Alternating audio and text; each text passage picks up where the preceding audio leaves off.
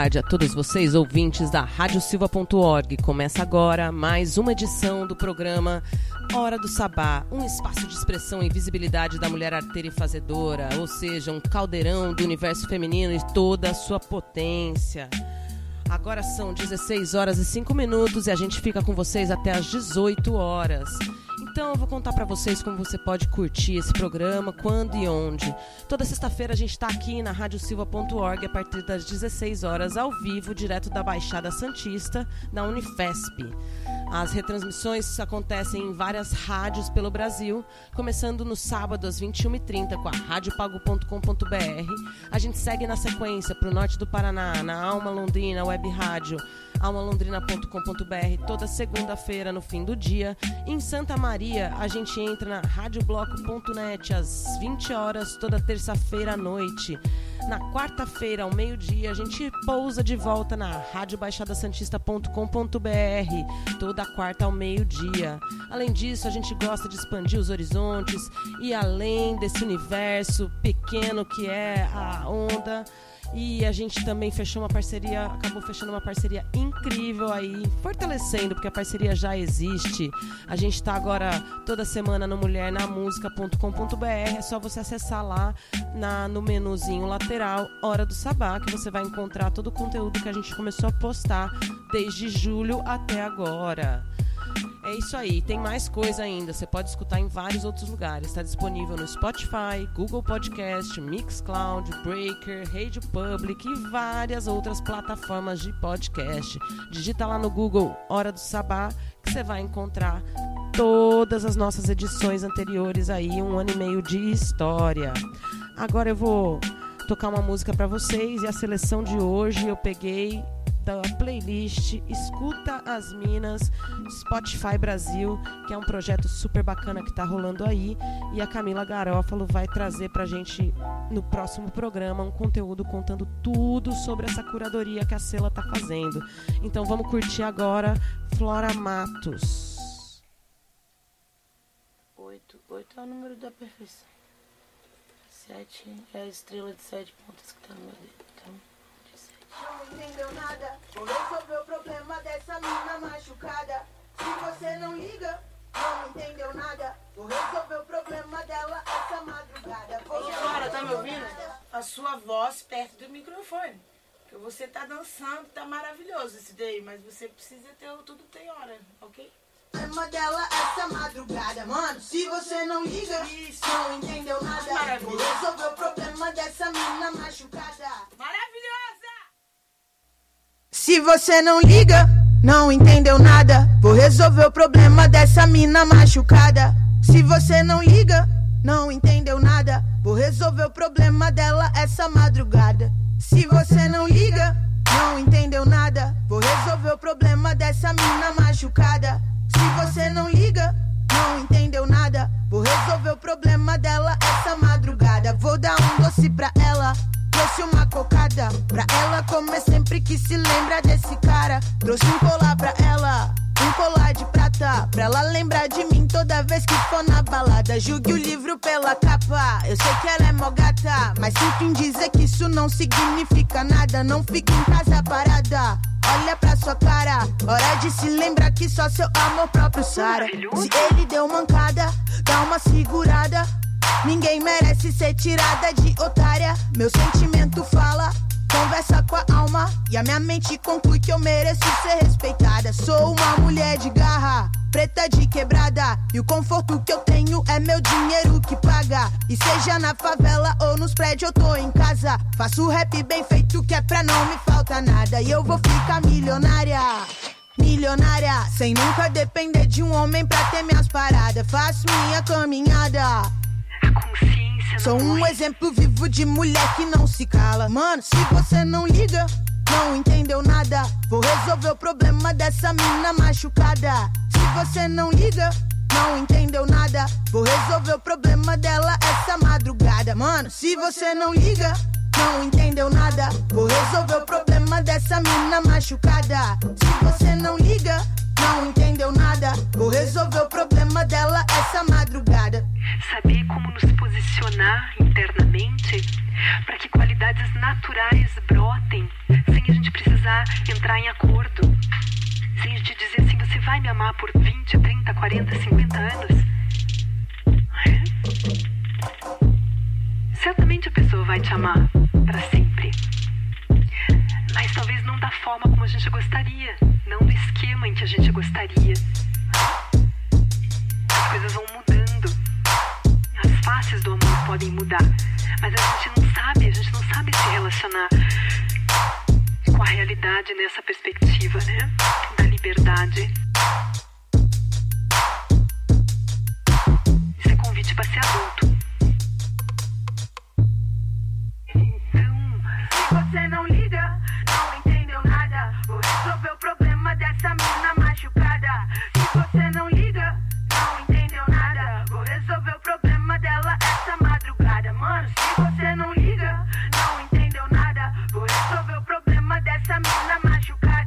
Se você não liga, Nós não vamos mais controlar a vida para nós sermos felizes. Vamos nos responsabilizar pela nossa felicidade de forma autônoma, nos conhecendo.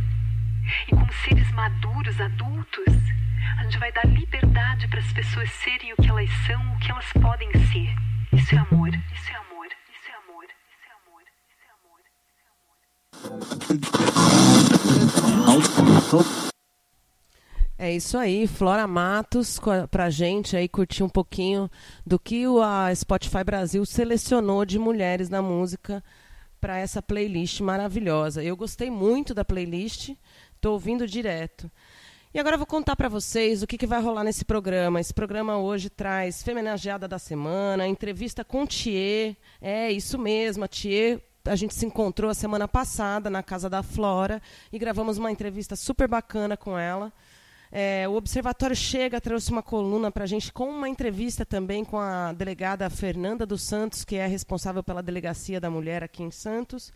Vamos ouvir também Fala Júpiter, com Júpiter Pimentel, que recentemente aí conseguiu o seu registro social. Parabéns por essa conquista e vai falar um pouquinho para a gente sobre essa iniciativa do MEC de cortar ah, o acesso ao vestibular da.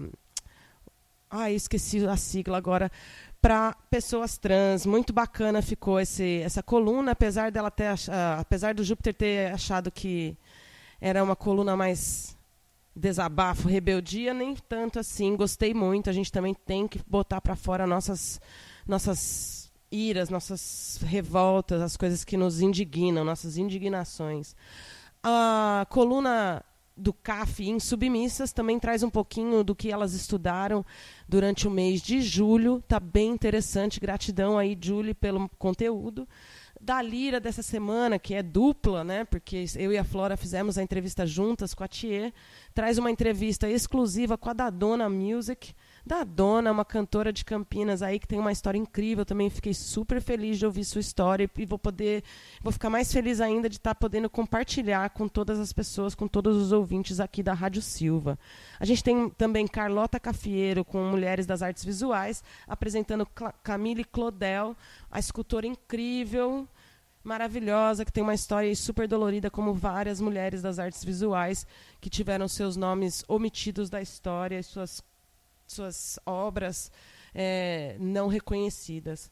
A gente tem também alguns depoimentos sobre sororidade nesse momento que a gente vive tantas tensões. É muito importante que as mulheres entendam o quanto a gente precisa se unir e olhar para as outras como se a gente estivesse olhando num espelho. Então eu resolvi colher aí alguns depoimentos diversos de mulheres do Brasil todo. Hoje eu trago três depoimentos, quatro depoimentos para vocês, mas eu vou fazer ao longo do mês de agosto e setembro essa série aí para a gente entender o que é sororidade e como as mulheres têm praticado a sororidade no dia a dia. Né? Acho que mais importante do que conceituar a sororidade é a gente identificar iniciativas soror, né? É, e a gente tem uma agenda aí, um rolê free super interessante, super rico, com muita coisa, gente. Tem muita coisa. Mas agora a gente vai para um bloco super bacana também, saca só. Femenajada da Semana um espaço de fortalecimento e celebração da mulher. a femenageada de hoje é, não é uma mulher, é um movimento. Né? A femenageada dessa semana é, são as Mães da Plaza de Maio, que é um movimento que se iniciou em abril de 1977, quando 13 mulheres se reuniram na Plaza de Maio, em Buenos Aires, que, e a praça fica em frente ao Palácio Presidencial. Elas se reuniram ali e sentaram para fazer tricô, como forma de protesto, porque elas eram mães de militantes ativistas que tinham sido sequestrados pela ditadura militar da época. Naquela época, era proibido, na Argentina, reuniões, aglomerações com mais de três pessoas. E elas tinham muito medo de serem presas por causa disso. Por isso que elas levaram o tricô. Quando elas foram abordadas pela polícia, elas se dispersaram rapidamente e começaram a caminhar em volta da praça, por, pela praça em círculos, em duplas. Então, por que, que essas mães estavam lá se manifestando? Né? Justamente porque elas queriam que o governo argentino desse informações sobre o paradeiro dos seus filhos, dos seus parentes que tinham sido levados na ditadura. Esse movimento só foi ganhar visibilidade em 1978, quando a Argentina sediou a Copa do Mundo e a imprensa mundial teve contato com 150 mães que se reuniam semanalmente para reivindicar onde estão seus filhos. A ditadura militar na Argentina durou até 1983 e hoje, na Plaza de Maio, há uma pintura que celebra essa manifestação. É um grande círculo de lenços brancos pintados no chão da praça para celebrar a coragem dessas mães. Os lenços brancos eram exatamente o, o símbolo, o artefato que elas usaram para se manifestar. Mais uma história super bonita aí é, que eu trago para vocês do livro Mulheres Incríveis, da Kate Schatz. E hoje eu vou ser mais curta, mais sucinta, porque a gente tem muita coisa para contar para vocês. Então, agora, a gente vai ouvir é, a entrevista que a gente fez com a Thier. E, antes disso, ó,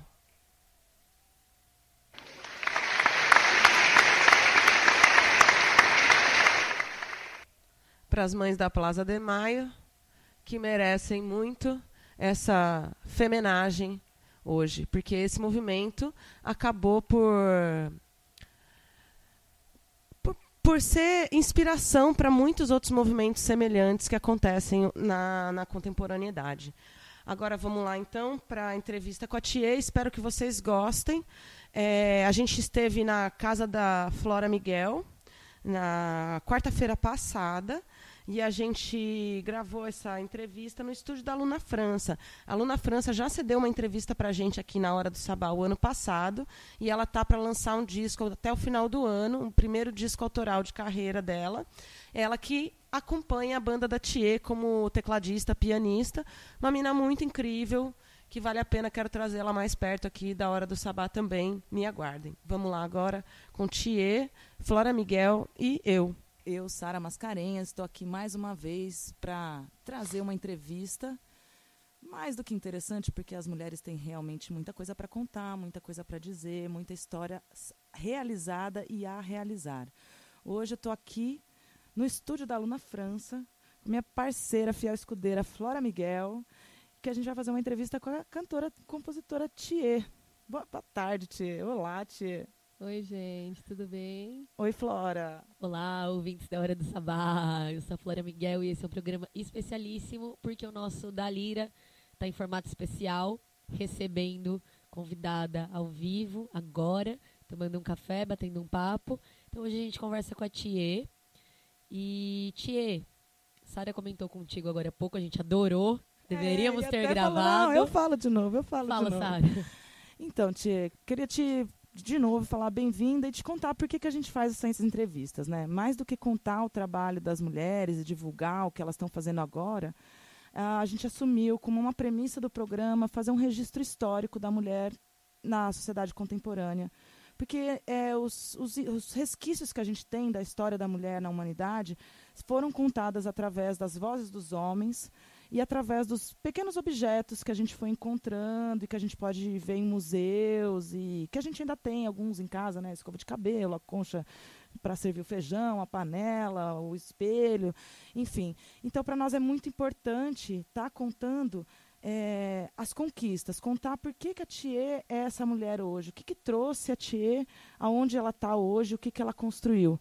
Né? Mais do que falar das dores de ser mulher, que a gente enfrenta isso todo dia, a gente levanta a cabeça e vai em frente todo dia, a gente quer enaltecer as conquistas, é, essa força e essas realizações tão poderosas que são feitas por mulheres.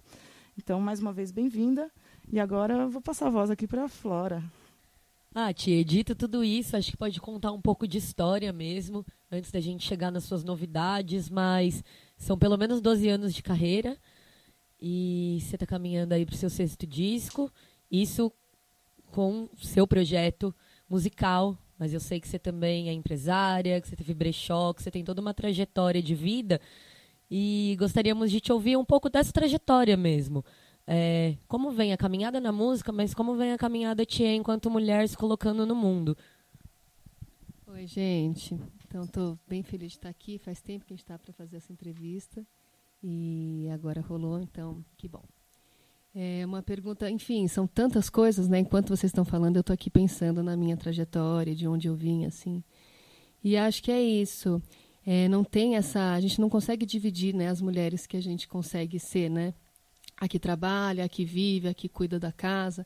É uma coisa só, assim. Eu venho de uma família de mulheres muito fortes, assim, e muito presentes, que sempre me ensinaram realmente a lutar, assim, a querer fazer a ir atrás dos sonhos, assim.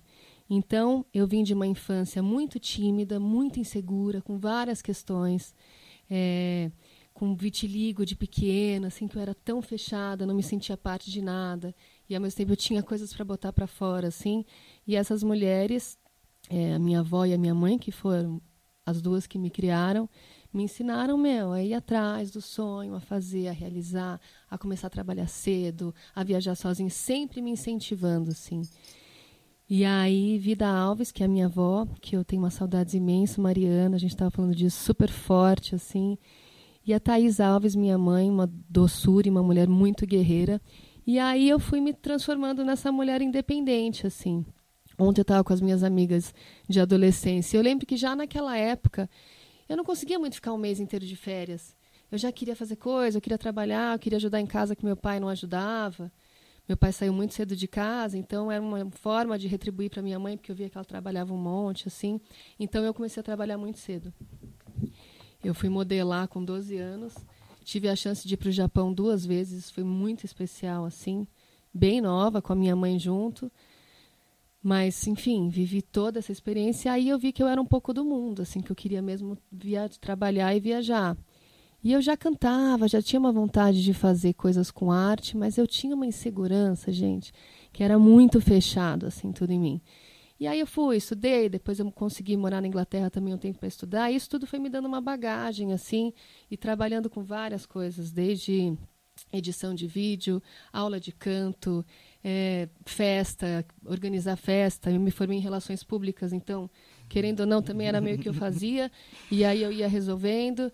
E até babá de cachorro já fui, enfim, garçonete não fui, mas fui mais ou menos, porque abri um brechó em determinado momento da minha vida. Então fui garçonete no brechó e dona de brechó, que era um restaurante junto, e era uma confusão, mas essa essa arte também ficava muito em mim, assim, presa com essa necessidade de botar para fora, assim. E é que foram tantas perguntas que eu tô falando pra caramba. Não, mas aí eu já, já tô aqui quase perguntando, mas a música entrou quando então, nisso, né? Porque foi um processo super rico, né? Então, de, de ter coragem de empreender, de fazer coisas, de se reinventar por muitas vezes, né? E essa paixão pela, pelo fazer artístico pelo visto aí da sua história, te permeava muito, né? Permeava, então eu sempre cantava, eu tentava cantar na festa de Natal. Tentava não, cantava na festa de Natal da família, assim, a gente fazia um Natal maravilhoso, sempre tinha teatro, dança, luz, era uma loucura, eram muitas crianças, assim. E aí comecei a cantar em barzinho, comecei a cantar em coisas, mas era difícil, eu não abri o olho. Eu lembro o primeiro show, assim, que era do professor de canto, A minha mãe lá atrás na plateia falando: respira, respira, que eu tava roxa com o pescoço. Assim, eu levei uns anos para conseguir cantar de frente com o olho aberto. Então eu fui seguindo, fazendo as coisas. E eu lembro da minha avó falando direto, assim, ela falava. E aí, que você vai inventar agora para não cantar, em vez de assumir e cantar? Ah, e aí abri brechó. E depois de abrir brechó, eu casei. Ela, pronto, e agora? E aí eu estudando relações públicas, e agora? E fazendo as coisas. Assim, então ela sempre pensava. Até que um dia, no meio de tudo isso e muitas coisas de vida que foram acontecendo assim, nesse brechó que eu abri, eu conheci o Toquinho e o Dudu Tsuda. Ah. E foram duas pessoas muito marcantes mesmo, porque foram as duas que deram start na minha coisa profissional. Assim, eu já cantava, mas era muito difícil, era muito difícil. E eu até tentava compor, mas eu também achava que eu não tinha nada para falar, não queria compor nada. E também não queria gravar um disco por nada, porque eu nem cantava direito, já tem tanto disco com gente tão talentosa, então eu meio ia fazendo outras coisas assim para pagar as contas também e para ser independente assim. E aí com essa quando eu conheci o Toquinho, ele falou: "Vamos cantar comigo já". Ah. E foi uma escola, tipo, dois anos acompanhei ele. Ele me ensinou várias coisas, desde meu, chegar na hora, cumprimentar todo mundo, fazer o trabalho de uma maneira leve, até escutar no retorno, afinar, cantar junto.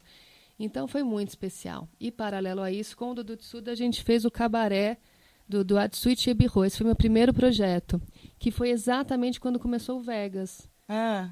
Quando o Tibira ia abrir o, Vegas com o Facundo, ele me procurou e falou: Você não quer montar um projeto? Eu falei: Ah, vamos montar. E aí eu tinha acabado de conhecer o Dudu.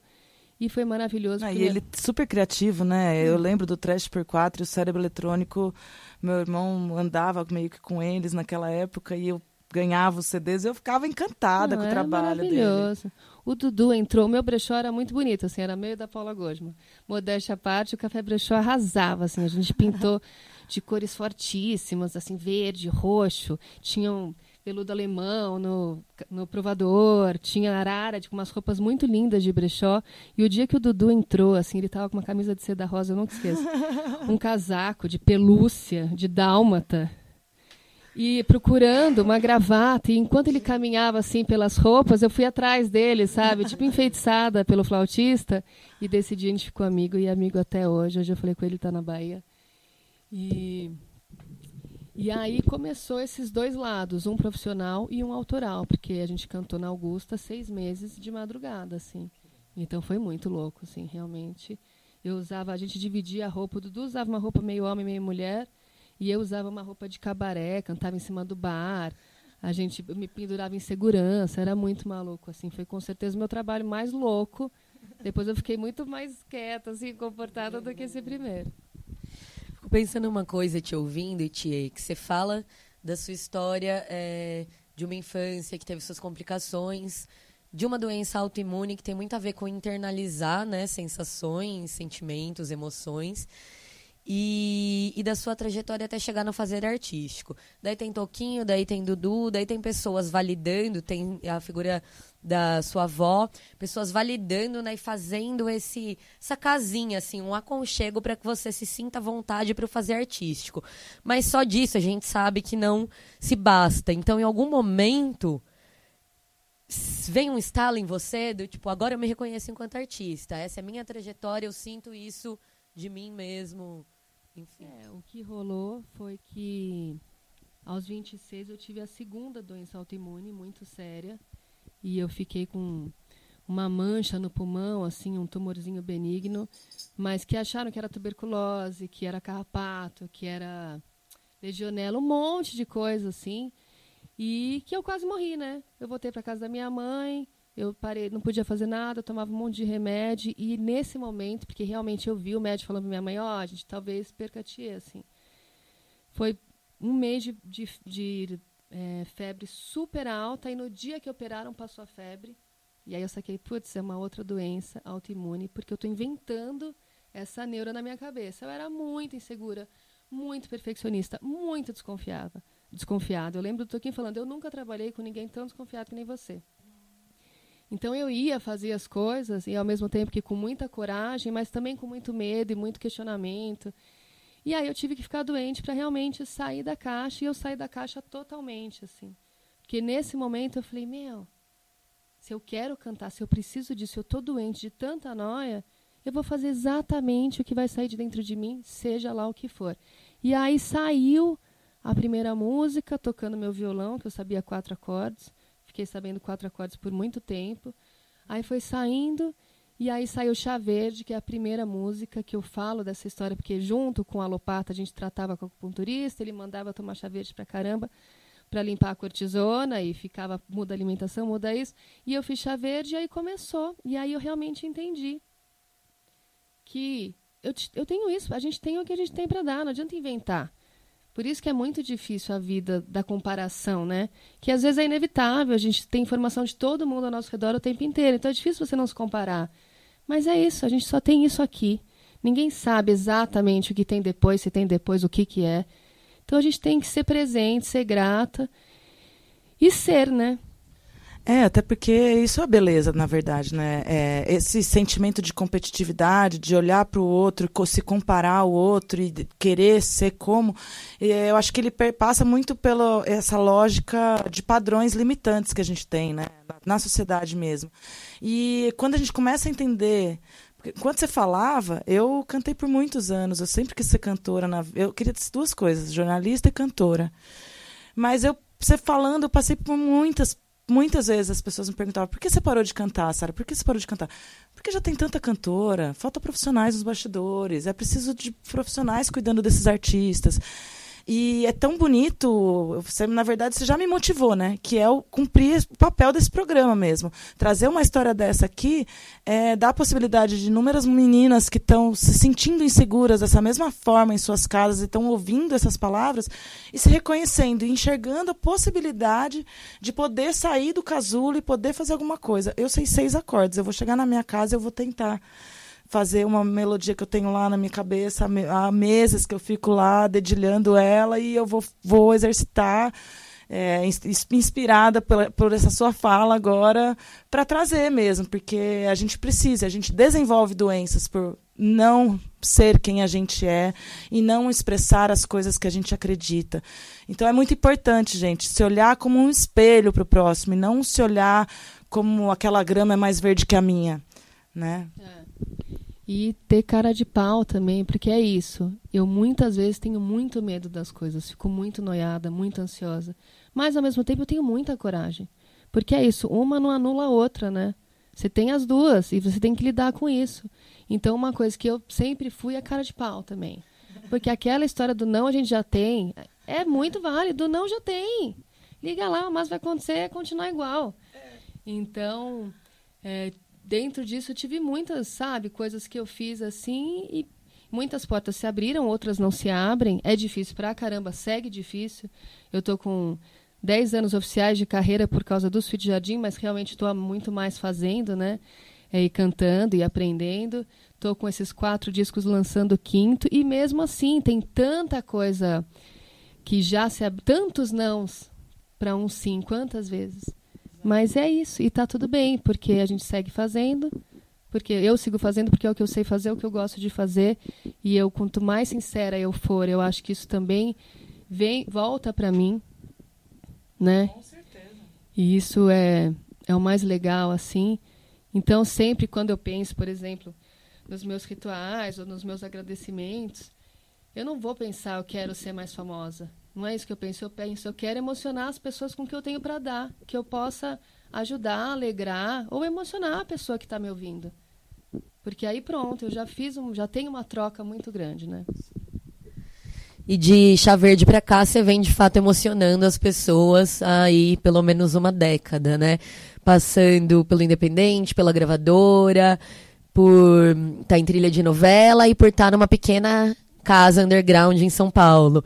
E conta um pouco pra gente de toda essa loucura. Ah, sempre foi uma loucura, porque eu comecei independente, fiz o Sweet Jardim independente, tive a ajuda do Ale Youssef, que me ajudou a fazer todo o planejamento, assim, o produtor, o Plínio Profeta, e a Rita Weiner, que começou a nossa parceria aí com a capa, e a Fernanda Couto, que era assessora. Era a gente, assim. E realmente lancei, fiz o disco, mostrei para várias gravadoras, ninguém quis. Eu falei, que se dane. Vou lançar mesmo assim. Abri minha editora, minha empresa, fiz todos os ISRCs eu mesma. Fiz tudo, montei tudo, não sei o que lá. Paguei, lancei. Aí, alguns meses depois, a Warner me procurou. E aí a gente fechou, eu vendi esse Suíte Jardim, fechei esse contrato com eles, mas é um contrato 360, quer dizer que eu sou linkada com eles, eu pago uma porcentagem por show. Então, nisso, precisava ter um empresário, cadê o empresário? Tentei um, tentei outro, de repente eu falei, vou. Então eu fui sempre indo pela autogestão mesmo, assim. Tenho a parceria da Warner que é maravilhosa, mas fiquei com a minha própria produtora de empresariamento que chamava Rosa Flamingo, que chama, né? A Rosa Flamingo. E aí a gente acabou que eu já estava me agenciando, aí a gente lançou o disco da Nana Risini, depois lançou o André Ung, aí lançou o Finger. Então foi lançando alguns discos, assim, lançou Perdido. E aí abriu-se uma casa do Rosa Flamingo em determinado momento. Eu peguei a casa da minha avó e montei lá um centro cultural express, porque a casa durou sete meses, a gente fez 35 shows. Estive em vários desses, Nossa foi maravilhoso. Ainda bem que rolou. Então, foi maravilhoso. E depois disso, nesse momento também de completar 10 anos de carreira, eu fechei agora com uma agência de empresariamento e estou super feliz. Tem uma empresária, a Mônica e o Sandro Horta. Uhum. E aí, o Rosa Flamingo agora volta a ser só um selo, não é mais uma agência de, né, de, de vendas e sigo com a Warner e estou feliz, assim, trabalhando, continuo com essa veia de autogestão, mas falando em autogestão, que é uma coisa que ao longo desses anos também eu fiz vários debates, palestras, sei lá, é maravilhoso, claro que é. Mas se também você não tem outra opção, assim, porque é difícil pra caramba, então sempre a gente tem que também procurar se unir com pessoas que vão te fortalecer e vão somar. Se você não tem com quem você com quem unir, você vai fazer sozinho, mas se você tiver, Vamos supor, eu não tenho uma assessora. Vou fazer, vou dar o meu jeito. Se eu tiver como conversar com a Flora, vamos fazer juntos, é outra coisa. Então também não tenha medo de somar, né? A gente tem que aprender a somar também. Sim, até porque é, você acredita que você ter passado por todo esse processo de autogestionamento da sua carreira faz com que você tenha mais segurança e clareza agora para fechar os negócios e ter um empresário e acertar um, um assessor e claro. ter uma clareza mais de acordos. Claro, claro, porque a gente tem que ficar atento em tudo.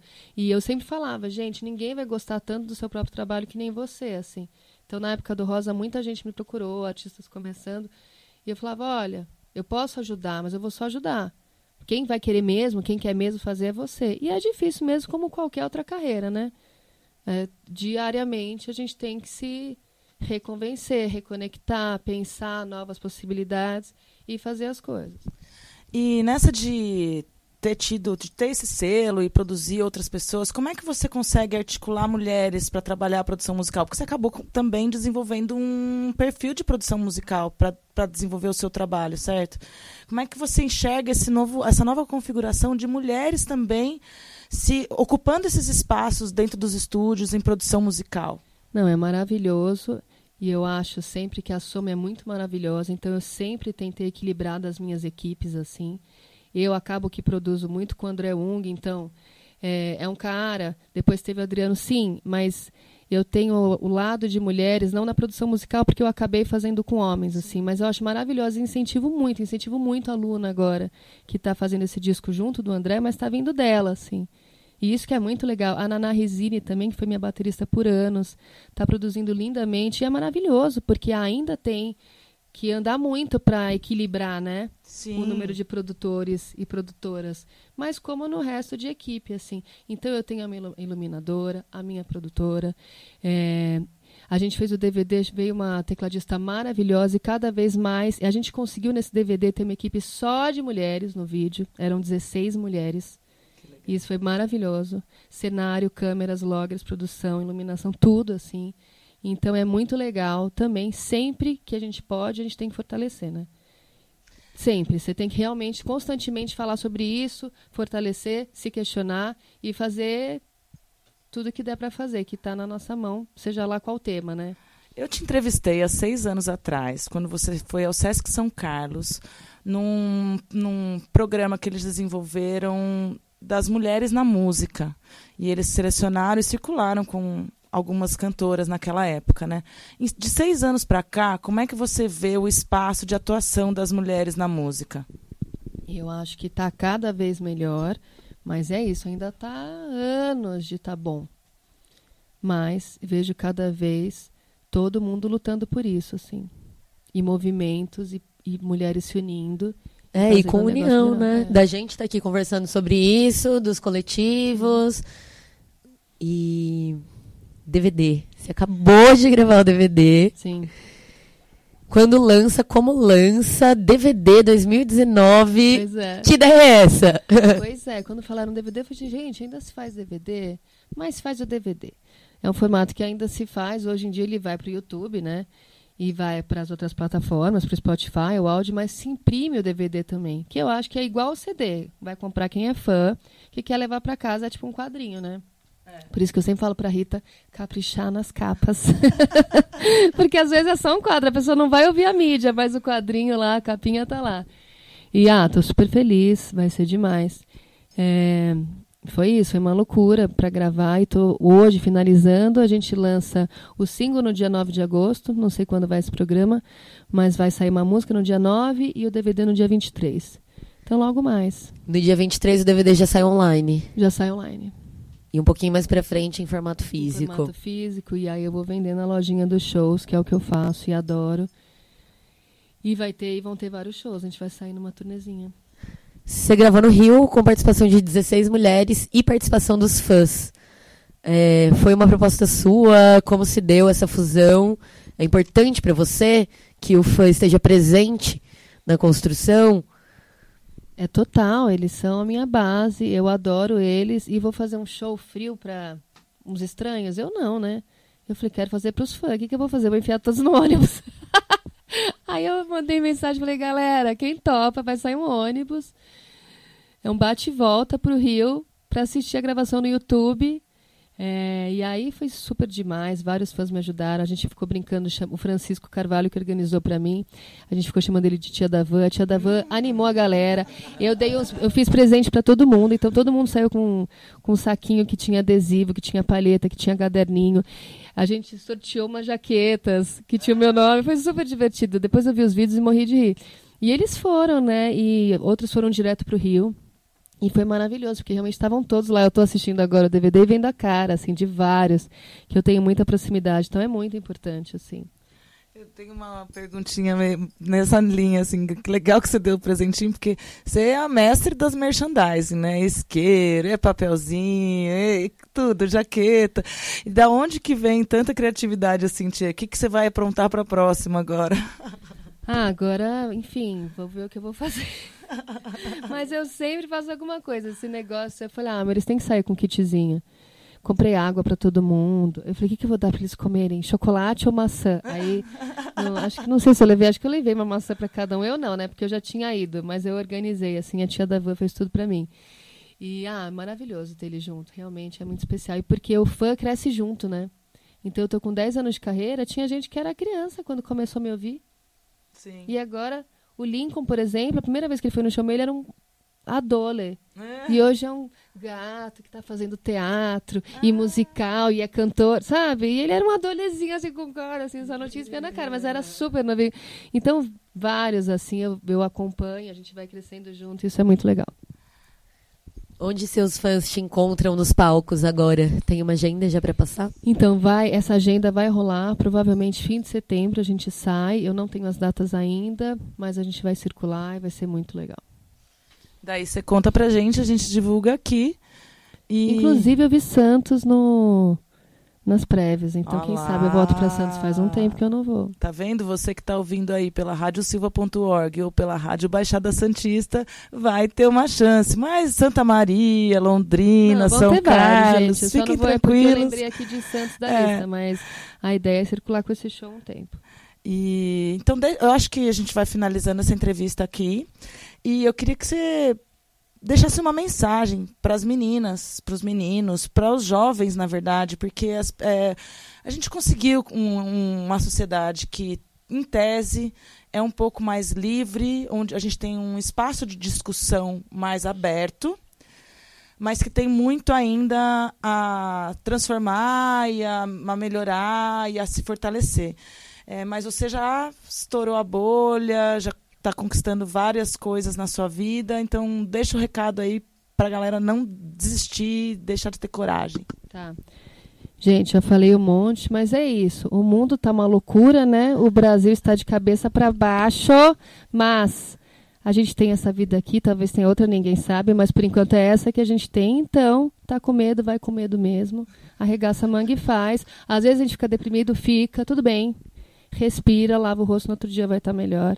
E vamos seguir, não tem outro jeito. Tia, muito obrigada. É um prazer enorme ter você com a gente. Um papo lindo. Nós vamos terminar ouvindo, claro, Tia. Você quer dar uma sugestão? De música? Ah, vamos ouvir Deixa Queimar, então. A gente já tá... Última faixa da Tia. A gente termina o programa de hoje. Esse encontro maravilhoso de mulheres incríveis ouvindo Deixa Queimar da Tia. Obrigada, gente. Obrigada eu. Eba. Top 5 esse semestre. Deixa queimar aqui no programa, hein? A Esta tocou muito. Vamos mudar. Não, vamos tocar porque eu adoro. Deixa queimar aí. Beijo.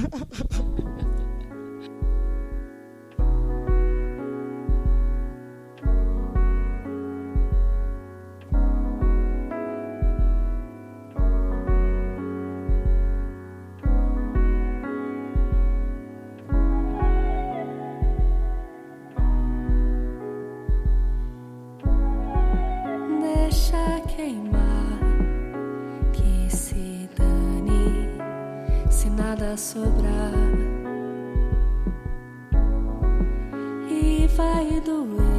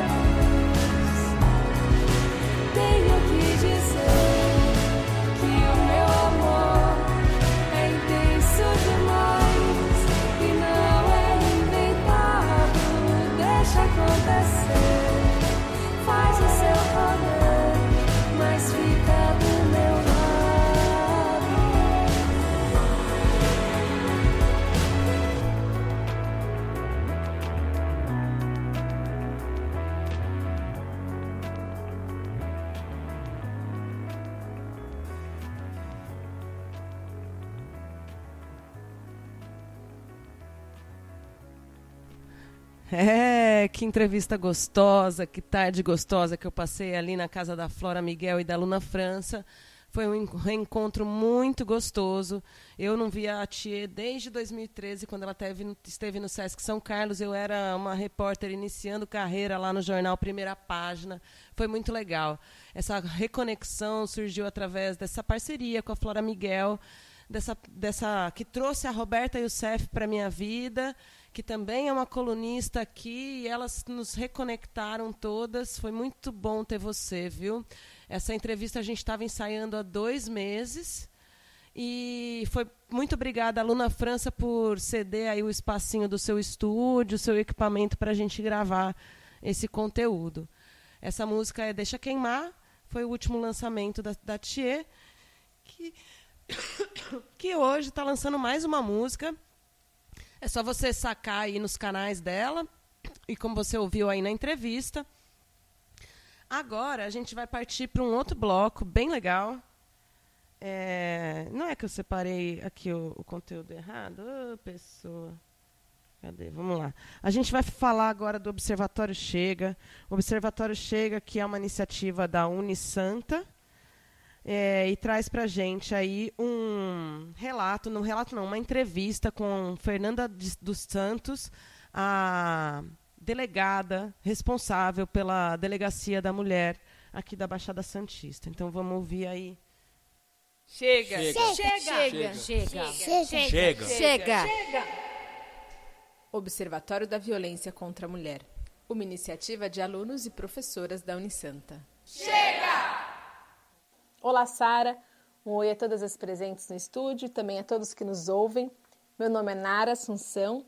Eu sou professora da Unisanta e participo do Observatório Chega. É um prazer estar novamente na Hora do Sabá. E hoje a gente partilha com vocês uma entrevista da Raquel Alves, professora e uma das idealizadoras aqui do projeto, com a delegada Fernanda Santos, responsável pela Delegacia da Mulher de Santos, que tem mais de 14 anos de atuação nessa área. A gente fala sobre os números da violência contra a mulher, sobre como funciona a delegacia, agora com atendimento 24 horas, desde março em Santos, perspectivas de, de como será o futuro. Essa entrevista ela pode ser encontrada no nosso site www.observatoriochega.com.br. Aumentou a violência contra a mulher ou aumentaram os casos, os- as denúncias? Ou aumentaram as denúncias? Essa pergunta todo mundo me faz. Eu.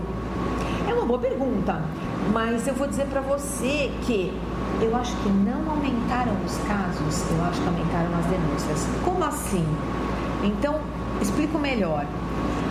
A mulher continua sendo vítima de violência da mesma forma que ocorria 10 anos atrás. Só que agora tem uma diferença. Antes ela não sabia o que fazer, ela não tinha orientação, ela não tinha onde se informar. Então o que ela fazia? Ela não conseguia fazer denúncia. Hoje não. Então eu acho que aumentaram as denúncias porque aumentou a forma como ela consegue obter essa informação. Então a informação está chegando mais fácil para ela. É por isso o papel da imprensa, é por isso o papel da mídia é tão importante. Porque a informação chegando mais fácil para ela, ela sabe o que fazer. E a senhora nota também que tem um aumento da cumplicidade entre as mulheres, que eu vejo que ninguém vem sozinha mesmo, Sim. né? Aumentou. Aumentou a solidariedade, o estímulo. As mulheres são estimuladas. Você tem que ir, a amiga não aceita. Se você não for, eu vou fazer denúncia. A mãe muitas vezes vê a filha sendo agredida pelo namorado. E aí ela fala, eu vou, vou denunciá-lo. A, a filha não quer, mas a mãe quer denunciar. Então, eu percebo que a mulher, ela aceita muito menos isso. Seja, esteja isso ocorrendo com ela, né? Seja, via- seja violência contra ela ou contra outra mulher. A gente tem muitos casos na rua. É, pessoas, pessoas que, testemunham. que, que vêm e chamam a polícia. A Delegacia da Mulher está funcionando 24 horas desde o dia 26 de março, né, quando foi inaugurada. E a gente percebe que, tá- que o, o atendimento está sendo um pouco regionalizado. Algumas mulheres estão procurando a Delegacia de Santos para receber o atendimento especializado. Qual que é a importância? Eu tenho que falar a verdade. O atendimento especializado ele tem alguns diferenciais, né? É, quem faz o atendimento está acostumado com esse tipo de ocorrência. Então já sabe o procedimento, já sabe como é um atendimento, ah, já sabe como funciona, já dá as orientações mais adequadas. Bom, e como é que funciona? Então aqui a vítima chega e ela passa por uma triagem inicial. O plantão temos sempre um investigador ou investigadora de polícia acompanhado de um escrivão e de uma delegada. Né? O escrivão também é escrivã, na verdade. É, hoje a gente vai ter a mais. Hoje a gente só tem um escrivão de polícia, todos os outros são escrivãs, né? Então, aí o que acontece? É, a vítima narra para o policial o que aconteceu com ela, o que, o que aconteceu, o que trouxe, o que a motivou até a delegacia. Esse fato tem que configurar um crime. Então a gente vê exatamente o que ela narrou, então se ela está machucada, enfim. E aí a gente procede ao registro né, do boletim de ocorrência. É, que é o passo inicial. A gente, é, eventualmente, se for o caso dela, se o caso dela se enquadrar, a gente pede as medidas protetivas que ela desejar. Se ela quiser abrigo, se ela precisar da casa-abrigo, a gente encaminha ela para o CRES que vai fazer toda a parte de, de análise do caso. E, e se for o caso de atendimento, logicamente no PS, também vai ser encaminhada para o PS. Se for o caso de exame de corpo para o ML, enfim. Vai depender do caso que ela vai narrar. Aí, procedido ao registro do boletim de ocorrência, as medidas eh, de polícia judiciária iniciais, eh, a gente pede pelo sistema, que hoje é todo digital. Então, por exemplo, uma medida protetiva, ela vai digitalmente para o fórum, tá? Quem aprecia o pedido da medida protetiva é o Poder Judiciário. E o curso de tempo entre a solicitação. Então, a delegacia de polícia tem 48 horas para mandar esse pedido para o fórum. Mas digitalmente, normalmente a gente leva. Terminou a ocorrência, já vem para o delegado eh, despachar e ajuizar a medida. Então, a gente, em meia hora, o pedido já está na mão do juiz. Aí, na verdade, o pedido vai para o Ministério Público, o Ministério Público se manifesta e aí, na sequência, vai para o juiz e o juiz decide. Nas cidades que têm eh, os procedimentos todos digitalizados, como o Santos, é muito rápido. É. Tanto que aqui a gente conseguiu, entre o meu pedido e o afastamento do lar, do agressor, a gente conseguiu fazer isso em 8 horas.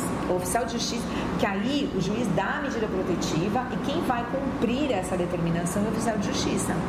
Então, o, oficial de justiça que vai retirar o companheiro da residência ou vai notificá-lo, se não for o caso, se eles vão morar mais junto, por exemplo, caso de ex-companheiro, é, da proibição, por exemplo, dele se aproximar dessa vítima. E a medida protetiva, eu tenho a impressão que muitas vêm com a expectativa de que ela tenha ali uma varinha de condão. Tenha... É, nós temos então duas questões. Primeiro, que eu tenho que falar para a vítima, eu não posso dar garantia para ela, porque não sou eu que concedo. Eu não posso dar garantia para ela de que o juiz vai conceder. Então, assim. Mas uma vez concedida, Sim, ela se sente protegida. ela se sente protegida. E ela tá de fato? Então, eu, eu entendo que a medida protetiva ela tem um caráter muito mais intimidatório. Tá? Por quê? Porque o descumprimento dela gera prisão. Compulsão. Se ele for flagrado Não, se ele, se ele for pego descumprindo a medida protetiva, é caso de flagrante, tá? E também, se ele não for pego descumprindo, mas ela comunicar essa, esse descumprimento, também é possível que se pleiteie a prisão preventiva dele, tá? Pelo descumprimento. Então, assim, é o que eu falo. Inicialmente, no primeiro momento, eu vejo que ela tem um, caráter muito mais intimidatório. nas medidas protetivas, em média, você consegue despachar aqui por dia? Olha, a gente tem uma média de 30 a 35 meses. E a gente chama de violência doméstica os casos específicos Da Lei Maria da da Penha. Lei Maria da Penha. Que E é, aí, em, termos percentuais, quanto seria mais ou menos? olha, eu acho que uns 60% talvez dos nossos atendimentos. Mais da metade. É. E nesse curso da violência que a senhora tem acompanhado, quanto tempo a senhora tem já de... Olha, de delegacias da mulher, porque essa é a minha terceira. Eu trabalhei dois anos e meio em registro, na Delegacia da Mulher de Registro, depois trabalhei mais de 10 anos na Delegacia da Mulher de Mongaguá e agora eu estou há três anos e meio aqui na Delegacia de Santos. Então eu tenho mais de 14 só de delegacias da mulher, né? Então a Ou gente seja, tem a senhora começou antes da Lei Maria da Penha. Antes, né? antes. Acompanho bem a diferença. Bem, Fala bem. um pouco Peguei antes. diferença. A diferença é gritante. É gritante. Não, não tem como comparar é, o funcionamento antes da Lei Maria da Penha e agora. Não tem, não tem. O tratamento legal que era dado, é, considerado crime de menor potencial ofensivo, é, com a imposição de penas alternativas, então era, era conhecido como a lei da cesta básica, né? As questões da violência doméstica era por quê? Porque, ah, não, eu vou lá e pago uma cesta básica e acabou. Mudou radicalmente, radicalmente. É, a, a própria possibilidade de prisão em flagrante a gente não tinha. É, as medidas protetivas, muito mas nem sonho. Nesses 14 anos, a senhora nota que esse perfil da violência mudou de alguma forma? Temos crimes novos, tipos novos de ameaça? Tem algum panorama diferente? Então, Raquel, olha, é, eu vou te falar, não mudou. Não. Modus operandi aí dos agressores é basicamente o mesmo. Vamos dizer para você que agora com internet, redes sociais, as ameaças que eram feitas verbais e por telefone, agora elas são feitas pelo WhatsApp, pelo Facebook. De alguma forma, ameaças públicas, É, né? é. Que é, é no âmbito Migrou, privado. migrou. Como é né? que você fazia ameaça antes? Telefone, pessoalmente. Era assim que você ameaçava. É. Agora não, agora você usa o WhatsApp, você usa o Facebook, então migrou de uma forma para outra. Mas pratica-se crime da mesma forma, na mesma intensidade, é, com a mesma ah, violência, brutalidade, agressividade. Só que agora a questão da mídia influencia muito, porque ela jogou luz nota que a- bem recente. Bem recente. Bem recente. E esse ano tá bombando. Coisa de, eu diria um pouquinho mais, um ano e meio pra cá. Eu acho que o momento é ótimo. Eu acho que a gente tem que virar essa página. Só que eu vou mais longe. Eu não vejo essa mudança muito fácil. Porque eu sinto que as mulheres ainda são muito e inviavelmente as culpadas pela permanência do machismo. Então vamos ser sinceras. Como é que a gente vai mudar uma cultura machista se a própria mulher educa o homem errado? Como que a gente vai mudar? Não dá nunca. Sabe o trabalho que eu mais gosto? Que eu vejo mais assim, luz no fim do túnel e uma possibilidade de mudança no futuro? É o trabalho educativo preventivo feito dentro das escolas, bem a nível, ah, vamos dizer assim, básico. Ensino fundamental. É esse trabalho que eu gosto. Esse é o trabalho que eu acho que é mais capaz de mudar a mentalidade. Porque a gente ainda tem um período para fazer essa transição. Melhorou, é muito importante que a gente cause alarde para dar, para despertar, mas se a gente não rever essa questão cultural, a gente, educacional, a gente vai ter muito tempo. Muito tempo. É um processo muito mais complicado. Ela, ela, é, as promotoras legais sempre me questionam isso. Não, porque é uma questão cultural, porque a sociedade, mesmo que você crie um filho que não seja machista, a sociedade muda esse comportamento e faz ele ser machista. Não gosto muito desse tipo de colocação. Não entendo dessa forma, né? Eu acho que não é só a sociedade, a gente tem uma questão é, é, familiar muito forte, né? Apesar de trabalhar, com- de trabalhar dentro da, da- do policiamento judiciário, que é um policiamento basicamente repressivo e não preventivo, né? Porque a polícia judiciária é uma polícia é, é repressiva, é, eu adoro esse tipo de trabalho preventivo. E eu acho que o trabalho educacional. Eu quero ver o reflexo aqui. Quero ver reflexo aqui. reflexo aqui é no longo prazo. Ah, muito longo. Eu já, vou- já não está mais. Não, já estou muito. Polícia já não estou. Aposentei e quizá estarei viva.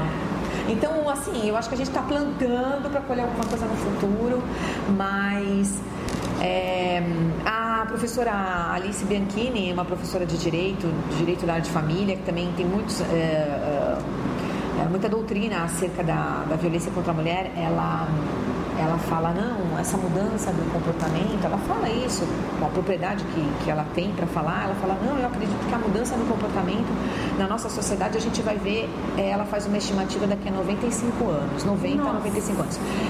Eu acho ela super otimista. Nem Porque- bisnetas. Porque eu, eu, eu, eu, eu não sei se eu sou uma pessoa pessimista demais, mas eu não acredito em mudança em menos de 300 anos. Né? A gente está numa fase muito boa, isso é muito bom, isso é muito produtivo. A gente tá, todos, o holofote está em cima da gente, a gente tem que fazer isso, a gente tem que aproveitar, a gente tem que. É, Eu, eu, mais, eu sou um pouco mais cética com relação a uma mudança tão rápida. Eu acho que o prazo dela é exíguo ainda. E eu posso também fazer só mais uma, um complemento, Raquel, nessa questão, que é o seguinte, porque eu acho também que as pessoas estão mais intolerantes. De uma forma De uma geral. forma geral. Então, é, e, e isso reflete até na questão da agressividade. A pessoa mais intolerante, ela desconta, ela é mais agressiva, ela é mais impulsiva. Então, é, Nós sabemos o que está acontecendo nas mídias sociais, até com essa polaridade política que a gente vive hoje, né? Amigos que não se falam nunca mais, famílias que Família rompem- que rompe vínculo, gente, por questões de É. ideologia política, olha só. Isso eu acho que impulsiona, sabe? Torna mais permanente ainda a questão da, da violência. Porque você tem a intolerância geral. Homem com homem, mulher com mulher, é uma intolerância generalizada das pessoas com as próprias pessoas. nas mídias sociais, né? Eu acho que Vem lá, então, então é uma questão. Então, é, eu vi ao longo da, da, da, da minha experiência todas essas mudanças, né? As mudanças antes da Lei Maria da Penha, após Maria da Penha, a questão da influência das redes sociais, é, no comportamento das pessoas, na prática, a migração dos crimes de uma forma para outra forma, né? Então, eu, eu realmente não tenho, infelizmente, assim, um olhar muito otimista para essa questão de uma de um fim de violência a curto prazo. Mas é um trabalho de formiguinha, né? Mas é, o tá que eu, fazendo, mas é o que eu né? acho. Mas é o que eu acho. tijolinho por dia é, e a gente é, vai exatamente. aí, né? Então o que, que você quer? Eu quero que a gente não precise mais ter delegacia da mulher. É isso. É, a gente espera que ah, o seu desejo, delegada Fernanda, seja atendido, que a gente não precise mais de delegacias da mulher. Muito obrigada pela, pela conversa que a gente teve na delegacia. E eu preciso agradecer novamente a Sara Mascarenhas pelo espaço no programa Hora do Sabá. E a gente se despede com música, dessa vez uma canção de Nina Simon, I Got Not, I Got Life, de 68.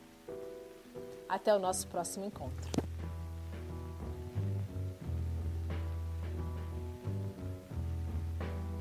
Ain't got no home, ain't got no shoes, ain't got no money, ain't got no class, ain't got no skirts, ain't got no sweaters, ain't got no perfume, ain't got no love, ain't got no faith. I ain't got no culture. Ain't got no mother, ain't got no father, ain't got no brother, ain't got no children, ain't got no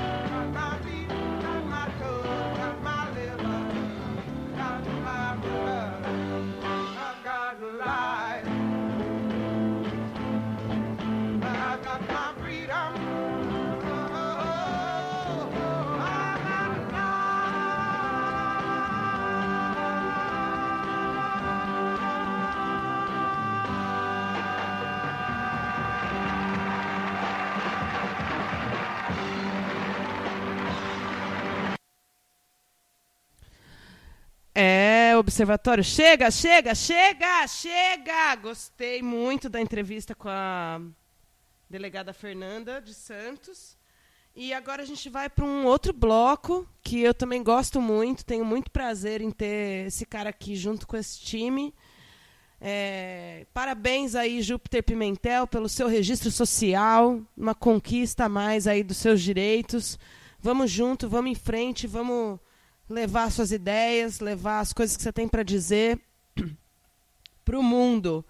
Hoje, Júpiter fala sobre uma iniciativa do MEC que barrou pessoas trans de ter acesso ao vestibular da Unilab. Então, saca só o que ela trouxe para gente. Porque, ô, perdão, é hábito, viu?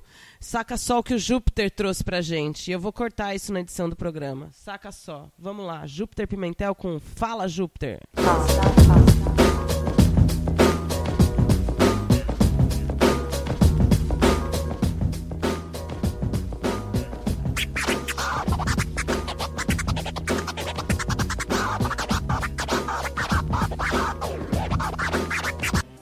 Salve, salve, tá começando mais um Fala Júpiter pela hora do sabá. Eu sou o Júpiter, me sigam no Instagram, me sigam no Twitter, é arroba Júpiter com dois sets no lugar dos T's, certo? Júpiter77, Júpiter com dois sets no lugar do T, segue eu lá. E hoje eu vou falar sobre uma coisa muito interessante que aconteceu no dia 16 de julho, né, de 2019. Esse ano muito doido aí, que quer acabar com a raça de todo mundo o Bolsonaro postou no Twitter dele a seguinte, as, segui- as seguintes palavras. A Universidade da Integração da Lusofonia Afro-Brasileira Federal lançou vestibular para candidatos transexual, SIC, travestis, intersexuais e pessoas não binários. Com a intervenção do MEC, a reitoria se posicionou pela suspensão imediata do edital e sua anulação a posteriori. Bom, vocês sabem já que eu sou uma pessoa não binária. Se não sabem, estão sabendo. Então isso aí mexeu diretamente aí comigo, deu uma batida no coração, né? E eu resolvi me posicionar. Eu acho que esse é o espaço certo para fazer isso. E eu fui atrás de um pouco para saber mais o que era a Unilab, né, que é a integração da lusofonia afro-brasileira, e o que que tá acontecendo com o MEC, né, esse ano aí muito doido. Então se liga só. Segundo a Wikipédia, a Universidade de Integração Internacional da Lusofonia Afro-Brasileira, Unilab, é uma instituição de ensino superior, pública e federal, sediada na cidade de Redenção, no estado do Ceará. Tem uma outra unidade da Unilab também na Bahia, certo? Os cursos ministrados na Unilab são preferencialmente em áreas de interesse mútuo do Brasil e dos países da CPLP, que são países de língua portuguesa, certo? Com ênfase em temas que envolvam a formação de professores, desenvolvimento agrário, processos de gestão em saúde pública, engenharia e outros. A Unilab é voltada aos países da África, sobretudo aos de língua portuguesa, mas inclui também o Timor-Leste e Macau, certo? Seu projeto político-pedagógico é ousado, assim como o da Unila e o da União. Isso aí é a Wikipédia dizendo, mas eu concordo. Então eles lançaram aí um vestibular para pessoas trans, intersexuais, não binários, né, pessoas trans masculinas, trans femininas, enfim, trouxe essa essa oportunidade para essas pessoas.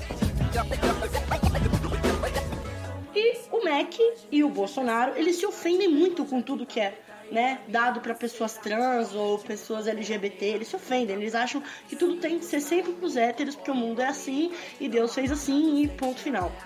Mas o que eles não sabem, ou eles não procuram saber, ou eles realmente querem que se dane, é as oportunidades são garantidas para pessoas trans. 90% das pessoas trans não têm acesso ao mercado de trabalho. 90% dessas pessoas passam ou estão em situação de prostituição. A gente precisa muito falar sobre isso.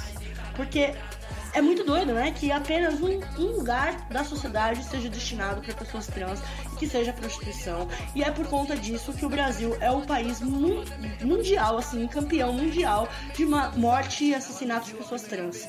A violência contra as pessoas trans é campeã no mundo a partir do Brasil, certo? O Brasil está liderando essa lista aí vergonhosa.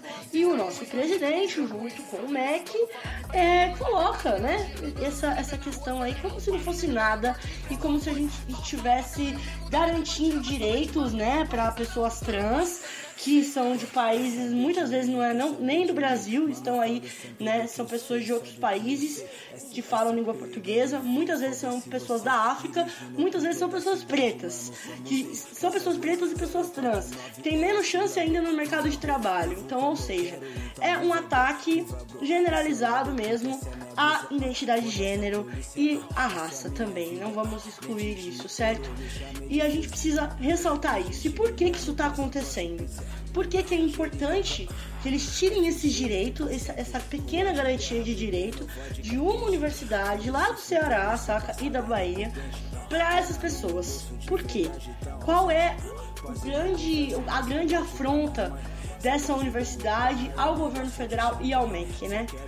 O que acontece é que tá acontecendo mesmo, de fato, um sucateamento da educação.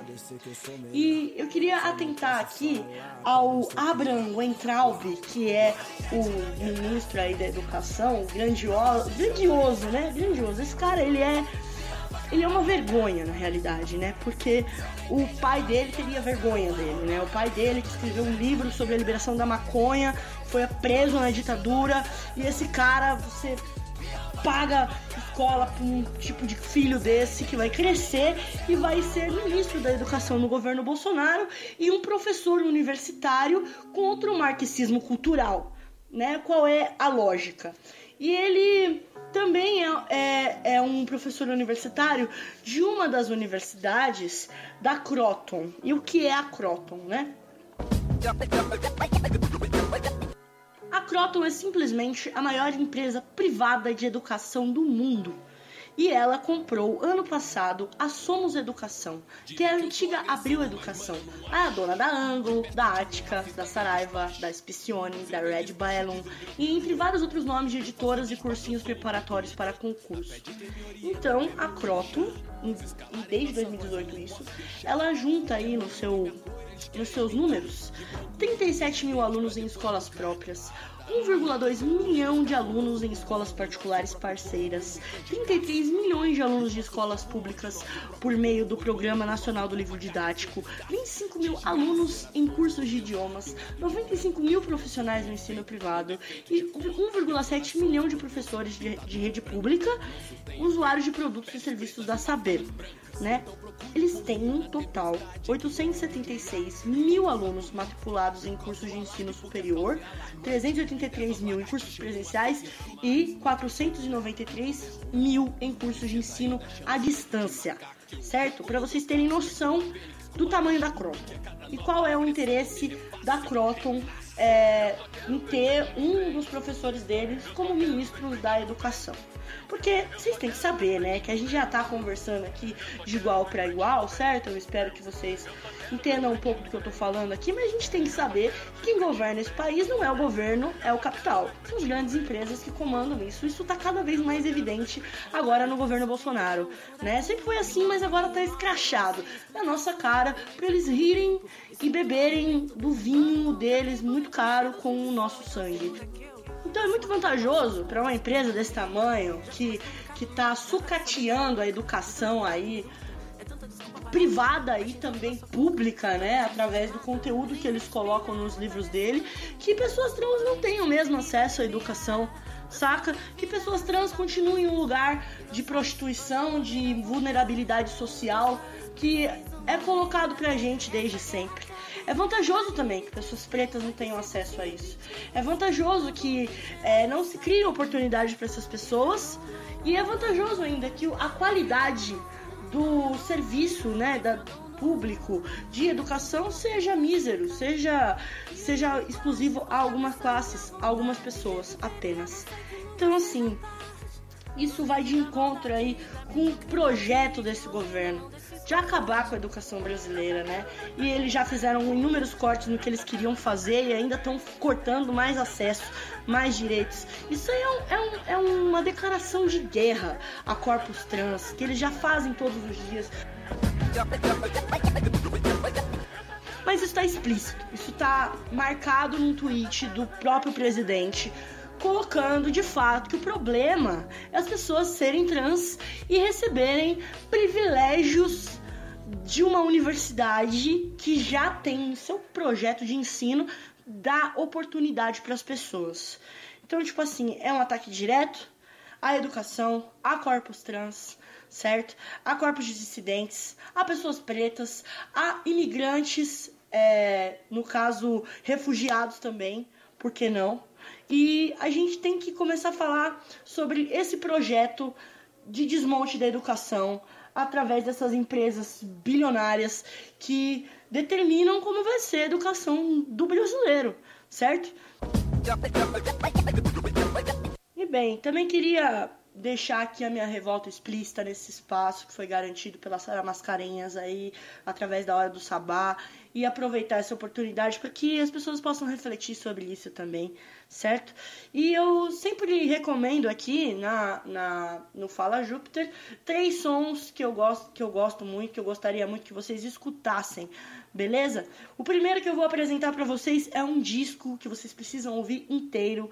Tem no YouTube, é da Sé da Rua. É só procurar Sé Universo em Crise que vai estar tá lá o disco. É um disco incrível, vocês precisam ouvir. Beleza? Me, ouve e me, e me diz o que vocês acham, porque a Sé, além de eu ter um amor in, in, como é que chama quando é o bagulho Mensurável. imensurável, quando é incondicional, quando é um bagulho incondicional. É, o amor que eu tenho pela Sé é incondicional, mas escutem o disco dela porque o trampo dela é fantástico. Essa N-Baby maravilhosa que eu amo de paixão. E também eu quero recomendar para vocês uma Cypher, que é um conjunto de artistas fazendo uma música só, que chama Saizica, dos artistas lá da Zona Sul, da Deck 9 Records, que é do Vinex, a Brioni, o Mulambo e Genuíno, o pai. Eles fizeram um, um som que é para você botar no, no, no, volume máximo assim do, do carro, né? Quando você estiver na sua quebrada ouvindo um som, bota esse trap aí que é brabo e escuta o som de cada uma dessas pessoas que estão nesse vídeo, porque essas pessoas são zica demais e esse som é pesado. Sai zica. Procura lá no YouTube lá, certo? E também queria recomendar o lançamento aí do Thiago El Ninho, Os Pretinho Bem, com participação da Tássia Reis. E no clipe tá a linda Luz Ribeiro com seu neném, que é o Bem, o marido dela, o companheiro dela.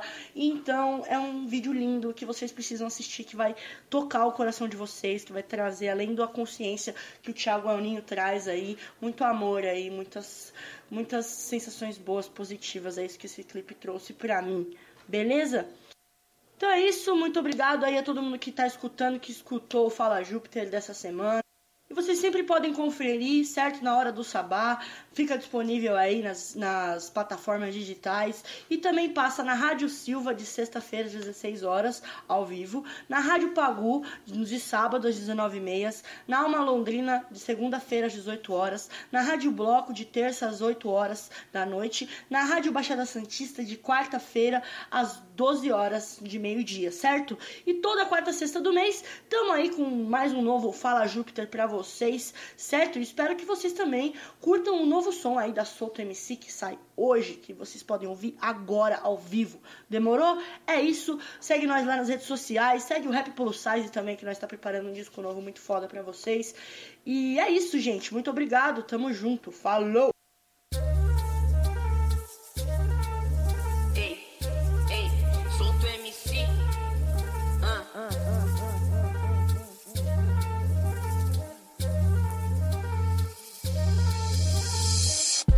Dessas folhas, o resgate, música de embate, caneta afiada pro front. Pulamos suas grades, fazendo da arte a volta por cima com talento e dom. Sempre é mais que um som, é refúgio, dores afinadas em tom pra fugir dos naufrágios. Fazendo interlúdio de van, é estúdio. Quero ver vocês falar que eu sou sexo frágil.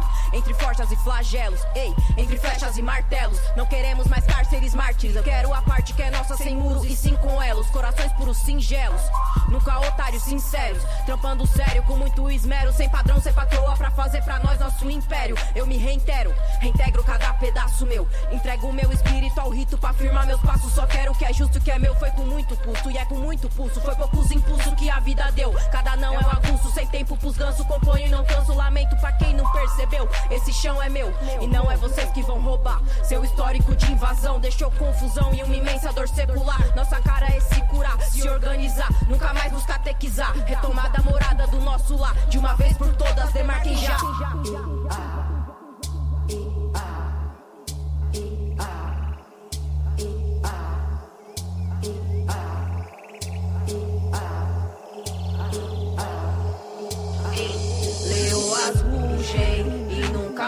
Fogem, vozes que surgem cada vez mais forte.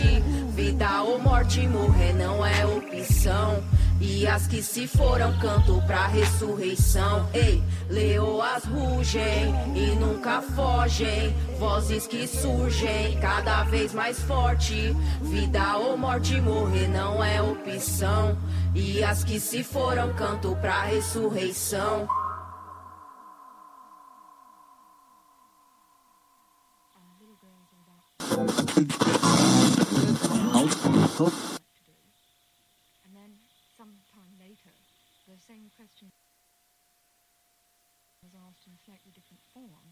É isso aí, galera. Agora vocês ouviram Fala Júpiter. E para finalizar o Fala Júpiter, a gente ouviu aí é, com a música recém-lançada pelo Escuta as Minas, uma iniciativa aí da Spotify BR que reuniu 12 cantoras, convidou 12 cantoras a princípio para estrear esse projeto. A Soto MC estava no meio delas e ela fez essa, essa faixa com a DJ Mayra.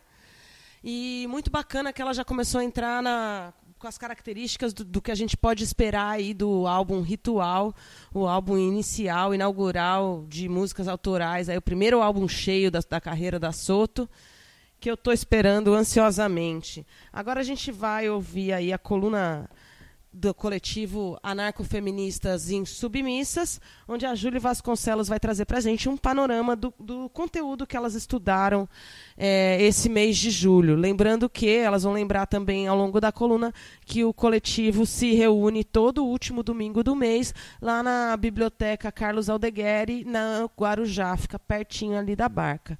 Vamos ouvir?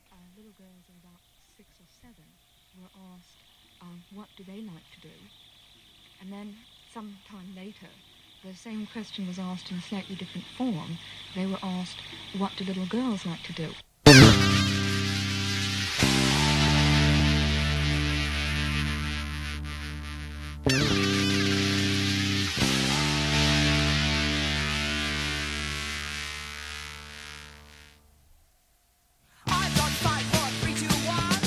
Oi, olá todo mundo. Muito obrigada por estarem ouvindo a Hora do Sabá. Um agradecimento especial a Tara pelo espaço concedido. Aqui quem fala é a Julie, do coletivo anarcofeminista Insubmissas, o CAF.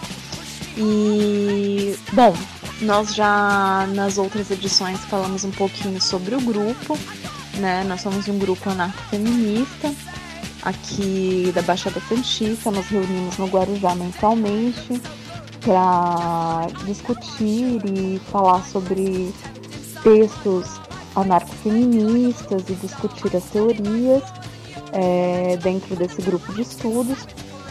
Então, eu gostaria de falar um pouquinho sobre o que a gente conversou no nosso último encontro, que eu acho que seria muito bacana e vai muito de encontro também ao momento político que a gente está vivendo hoje, né? É, nós estamos discutindo o texto do livro da Maria Lacerda de Moura, Fascismo, Filho de Leito da Igreja e do Capital, e nós terminamos o segundo capítulo, onde nós, através dessas leituras, é, conseguimos refletir né, a questão de como o Estado e a Igreja e a direita andam juntos, né? Isso é, um, isso é uma característica histórica é, e a Maria Lacerda de Moura ela aborda isso de formas muito interessantes. Então, ela pega citações da própria Bíblia para mostrar o quanto que o cristianismo e é, a igreja católica e protestante em si, ela sempre esteve ao lado dos governos autoritários, né? Porque por si só ela é uma instituição autoritária. É interessante citar também que nós, enquanto anarcofeministas, né, é, nós somos anticlericais, ou seja, nós é, somos contra as instituições religiosas. Nós somos contra qualquer tipo de poder à instituição religiosa. Mas a gente respeita, obviamente, é, a fé individual de cada um. Então, é uma premissa muito simples.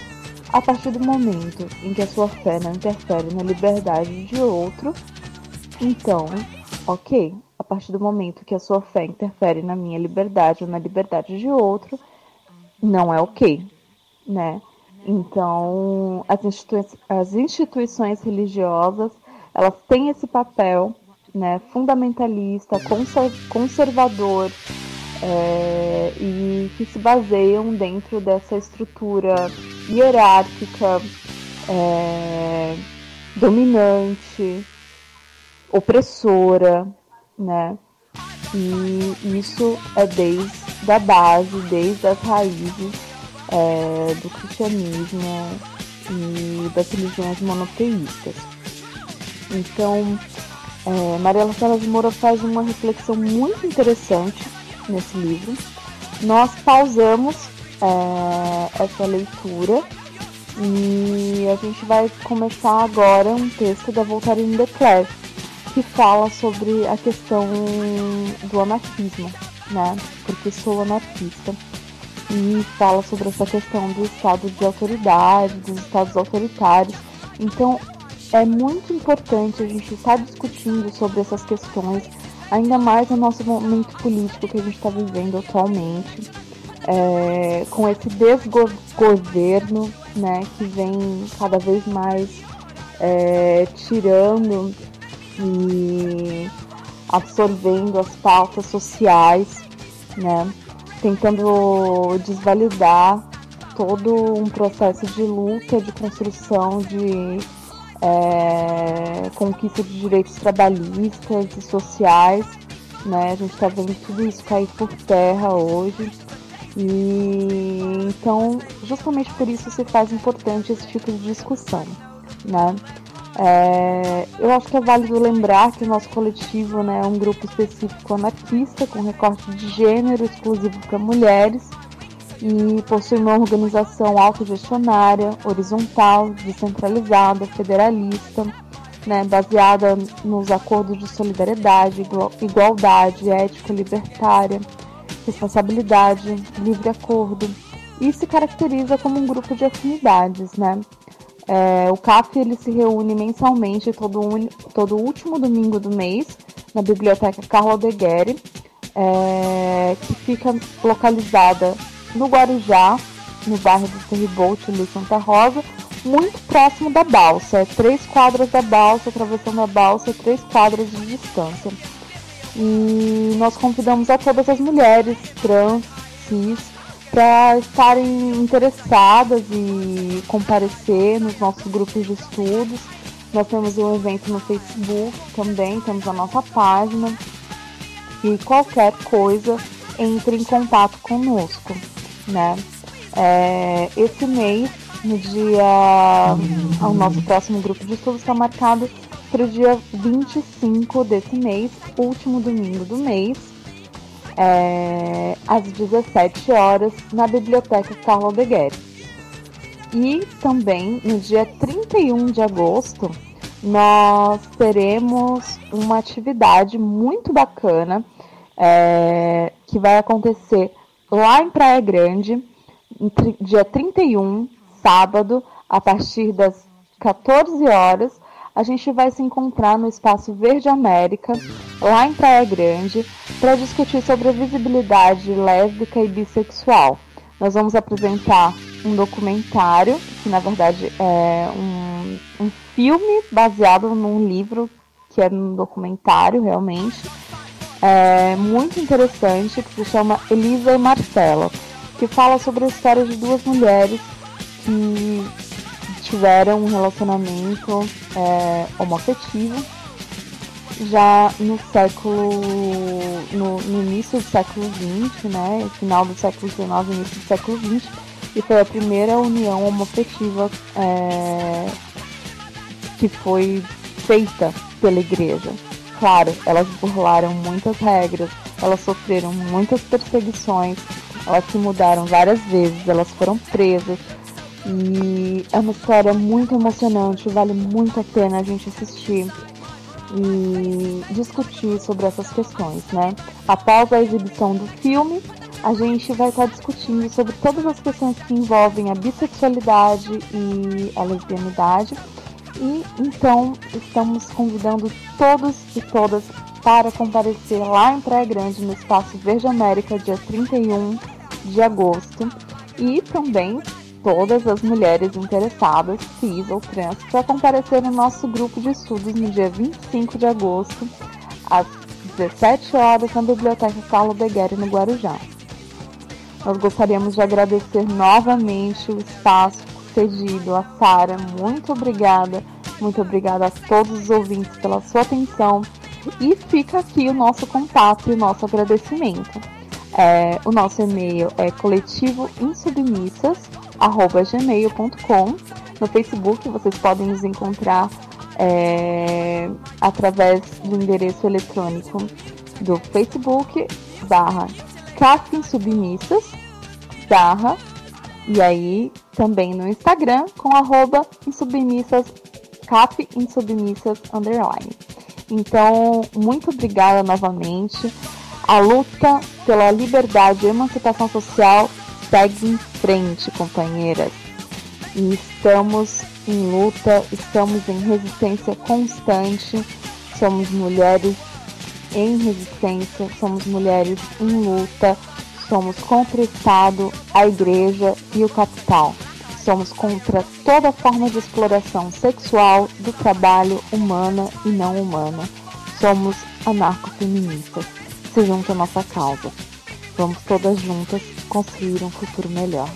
E muito obrigada novamente a todas e todos que estão ouvindo agora a programação. Muito obrigada, Sara e uma ótima semana a todos.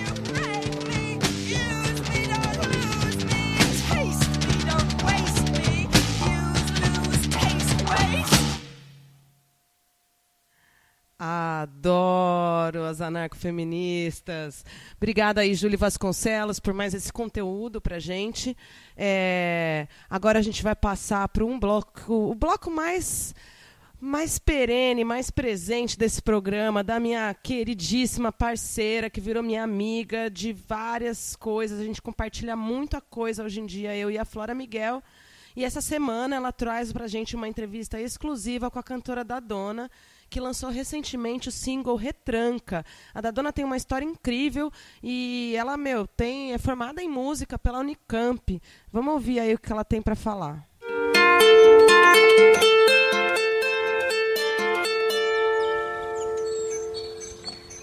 Da Lira, seu boletim semanal musical feminista e feminino produzido por Flora Miguel.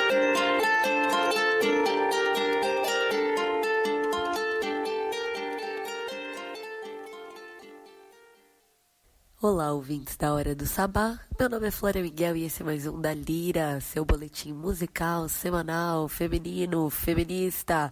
Hoje vamos falar de Dadona, ela, cantora de 28 anos, que tocou no mês passado aqui no Hora do Sabá. Com seu single novo, inédito, faixa de estreia, Retranca, lançado no último mês de junho. A gente gostou tanto que resolveu conversar com ela e ela concedeu uma entrevista exclusiva e sensacional, contando tudo sobre a carreira. Então hoje, com muito prazer, o Dalira fala com Dadona. E aí, Dadona, conta tudo pra gente sobre o lançamento de Retranca, sua carreira, seu disco que sai no próximo mês de outubro e tudo mais. Olá, ouvintes da Hora do Sabá. Aqui é a Dadona.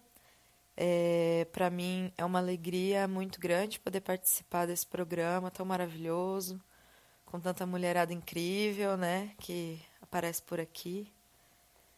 E poder dividir um pouco da minha trajetória, do que está acontecendo é, na minha vida agora, musical, o disco, o clipe e tudo mais. Eu comecei a cantar, eu era muito criança, eu tinha uns seis anos de idade. E comecei a fazer aula de, de música com nove, né? E aí eu continuei estudando e fui estudando até fazer o curso de música na Unicamp, né? Que eu me formei em 2013. E aí, logo que eu me formei, eu comecei a pensar num disco, né? Para poder lançar um trabalho mais autoral. E, e comecei a compor várias músicas, né? Músicas que estavam falando é, do meu momento que eu estava vivendo na época, né? Mais ou menos 2015, 2016, que foi quando o feminismo começou a aparecer mais na minha vida e eu comecei a entrar em contato com mais mulheres e que a gente começou a se fortalecer. Então foi nesse contexto que eu comecei a compor as canções que fazem parte desse disco que eu estou lançando esse ano, né?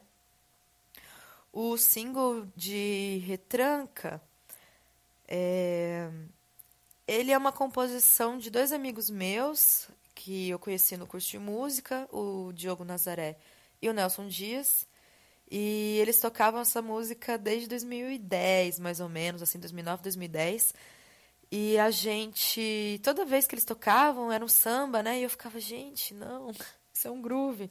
Na minha cabeça eu sempre ouvi uma coisa mais baladinha, assim, mais groove, mais, mais pista, né?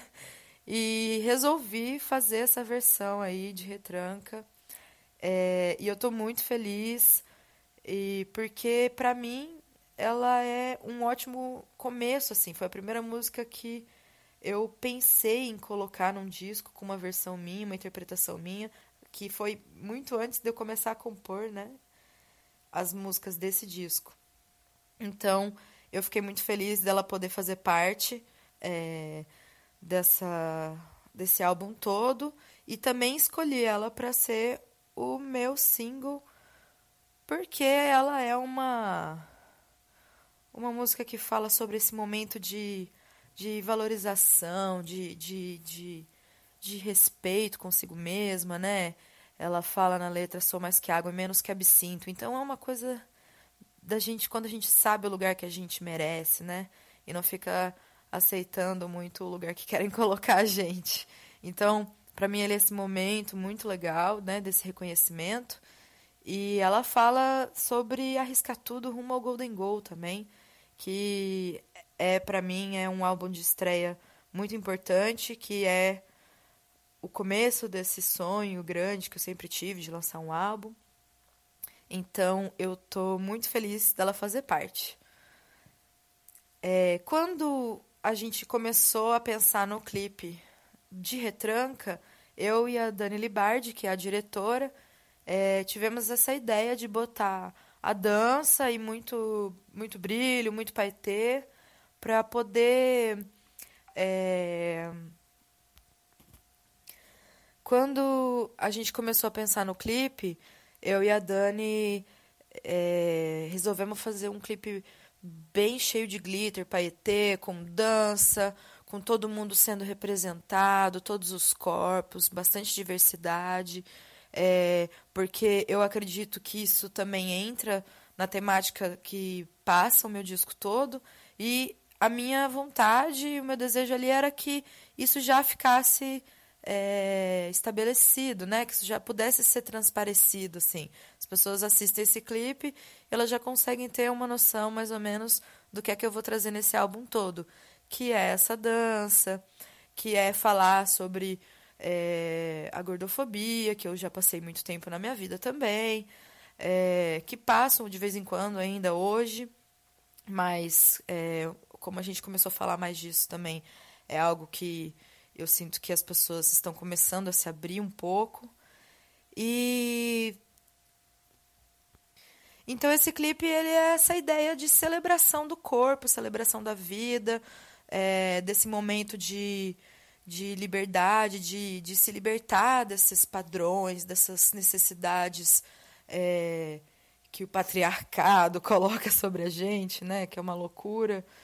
E, e finalmente aceitar esse prazer que a gente tem no nosso corpo, na nossa vida, né? Como, como algo que é nosso direito mesmo, tanto quanto qualquer outra pessoa, né? Agora, em agosto, a gente vai é, ter o lançamento do EP, que vai ser Retranca, e mais três músicas inéditas, que duas delas já são composições minhas. E a campanha do crowdfunding do Catarse vai até o final de agosto, né? E em outubro que tem o, o lançamento previsto desse álbum lindo, maravilhoso. Então, é, essas são as datas, né? O EP, ele vai sair em forma é, só digital e ele, inclusive, é uma das recompensas do Catarse, né? A recompensa de 20 reais. Então, ele está bem acessível e vai sair, para quem comprar ele pelo Catarse, ele vai sair antes do que eu vou soltar ele nas redes. Então, vai ser como uma, um pré-save, assim, vai ser bem legal. Estou ansiosa para isso. E assim que a gente conseguir lançar esse disco, né? é, vamos fazer um show de lançamento, sim. Eu ainda preciso confirmar a data e o local, mas isso já está já tá acontecendo. E eu tenho certeza que vai ser um baile bem quente, assim, pra gente dançar, se acabar se derreter. É pra ser bem gostoso. É, para quem quiser saber mais do meu trabalho, acompanhar os próximos lançamentos, shows, é, no Instagram eu tô como arroba Dadona Music. É, no Facebook e no YouTube é só procurar por Dadona. E Retranca, ela já está disponível em todas as plataformas, né? Spotify, Deezer. E também o clipe já está disponível no YouTube também, tá bem bafo, tá uma delícia. Eu estou muito contente. É, Para quem também quiser saber sobre o Catarse, acessar, ver as recompensas, ele, o link de lá é catarse.me barra Dadona. E tem a pré-venda do EP, como eu já disse, tem o CD também, tem aulas de canto, workshops que eu vou dar, ecobags, porque eu também sou uma pessoa sustentável. Então tem muitas recompensas bem legais. Muito obrigada pela oportunidade de estar aqui na hora do sabá, dividindo esse momento, né? E também queria agradecer aos ouvintes que estão com a gente hoje, que também é, estarão ouvindo as reprises do programa. É, vamos com tudo, mulherada, vamos ser felizes, é isso aí.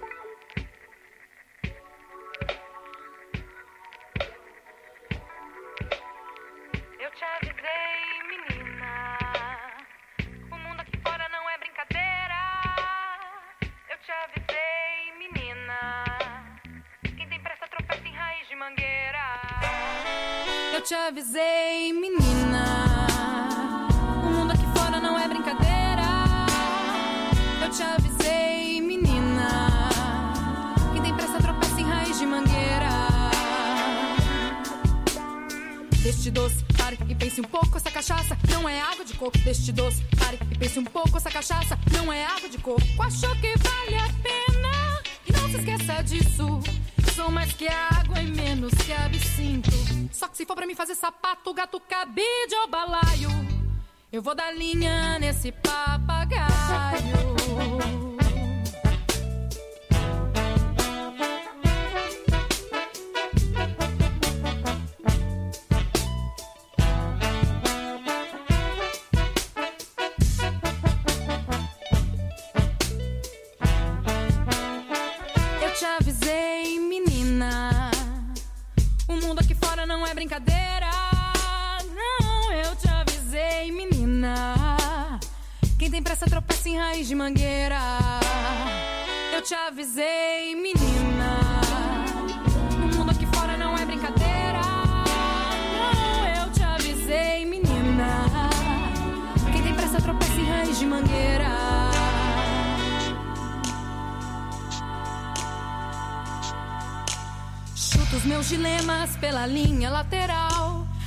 Arrisco tudo rumo ao Golden Goal. Mato a saudade no meu peito, feito tal.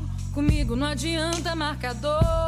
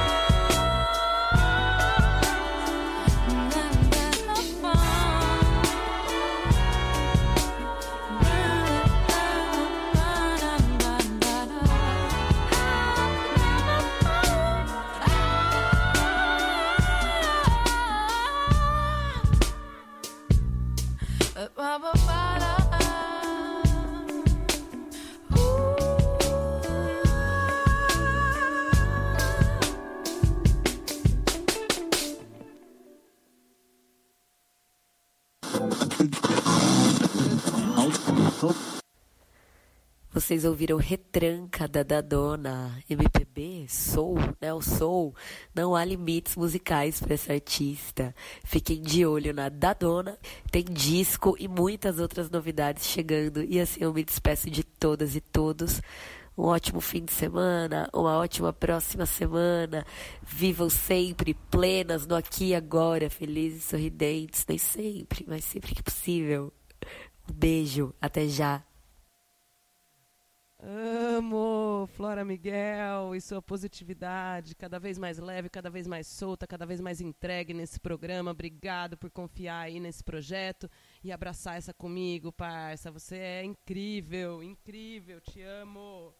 Agora a gente vai para outro bloco maravilhoso também, de outra profissional competentíssima, uma mulher admirável. Eu tô, tô me aproximando cada vez mais dela também e estou muito feliz. Hoje, Carlota Cafieiro nos traz nada mais, nada menos do que a maravilhosa escultora Camille Claudel, que também era artista gráfica, mais uma mulher que morreu na obscuridade, mas sua obra acabou ganhando reconhecimento pela originalidade após a sua morte. Então, saca só Camille Claudel.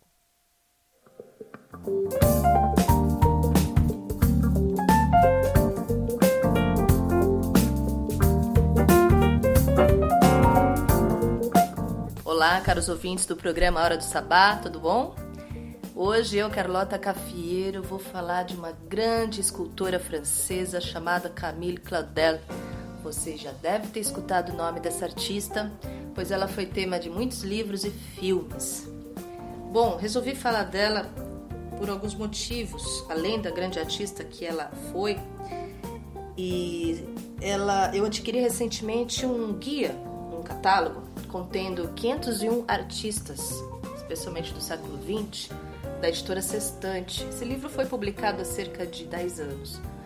E é interessante, ele se diz um guia abrangente sobre os, os gigantes da arte.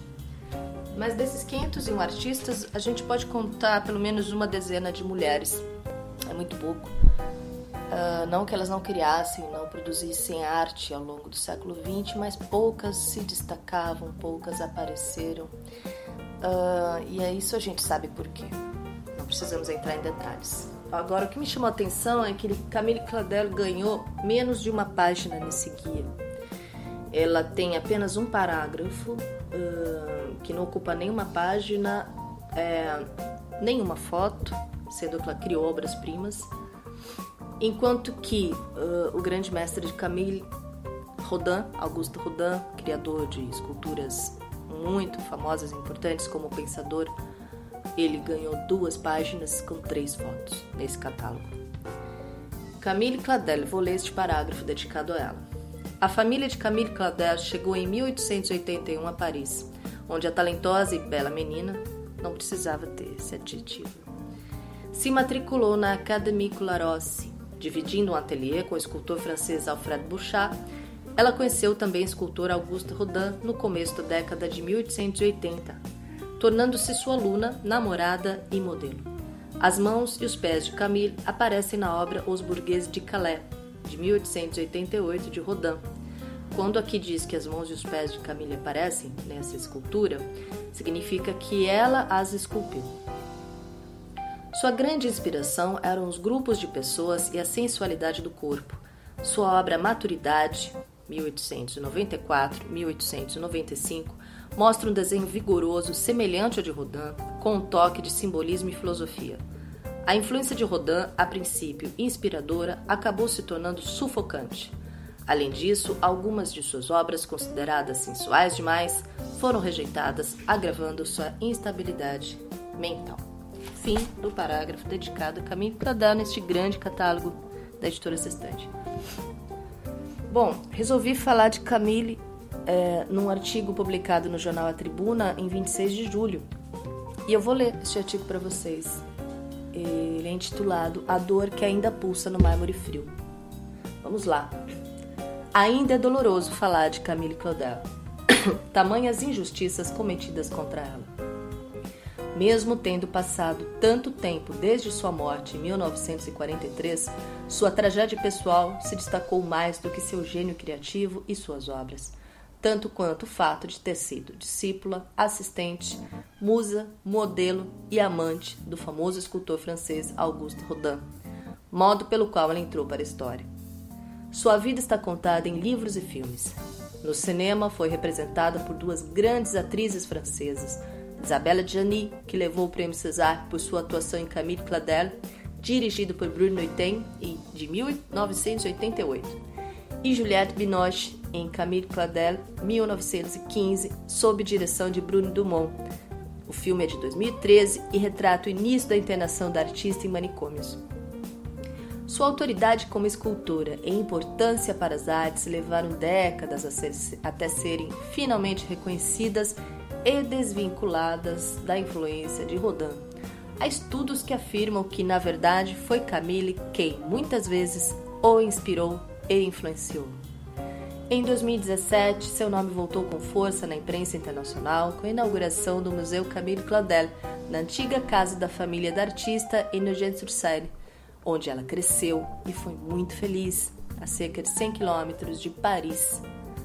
Aliás, na capital francesa funciona o Museu Rodin há quase 100 anos no Hotel Biron. O Museu Camille Claudel abriga 44 esculturas, metade do que ela criou.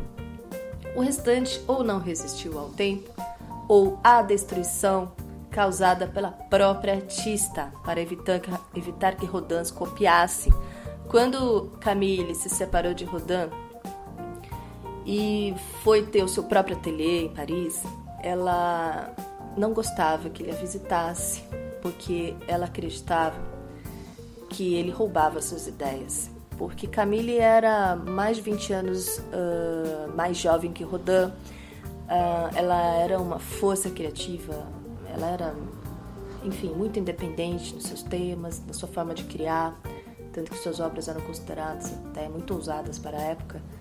E ela acreditava que Rodin a copiava, se inspirava nela. E ela queria se desvincular dele, porque sua obra era muito comparada com a de Rodin. E, claro, para a sociedade da época, acreditava-se que uma mulher não poderia criar daquele jeito, que era Rodin que na verdade fazia as esculturas dela. Ela escutou esse tipo de coisa em vida e ficou muito, muito, muito, muito sentida por sua obra usada original, Camille chamou a atenção de críticos de sua época e participou de grandes salões em Paris, mas vendeu muito pouco. Ela mal conseguia sustentar sua arte e seu ateliê na capital francesa e dependia da ajuda financeira de Rodin e do pai, Louis Prosper. O pai de Camille, Louis Prosper, foi o único familiar que a incentivou é, a criar, a ser artista, a viver disso. Foi ele, inclusive, que a levou para Paris, para ela estar perto das vanguardas, dos grandes artistas. Ao sofrer um aborto em 1892 e se afastar de Rodin, após 15 anos de uma relação muito conturbada, Camille viveu o período mais importante da carreira, realizando obras elogiadas, como a escultura em bronze A Valsa. Essa escultura é maravilhosa. Se jogar na internet aí no buscador, vocês vão ver. É ousada, é moderna, é linda. E a escultura em mármore Sakuntala. Essa obra é de 1905. É uma obra de um casal em que ela coloca a mulher em perspectiva, acima do homem. Muito bonita, muito bonita mesmo. Uma mulher numa situação é, de entrega, mas ao mesmo tempo de liderança.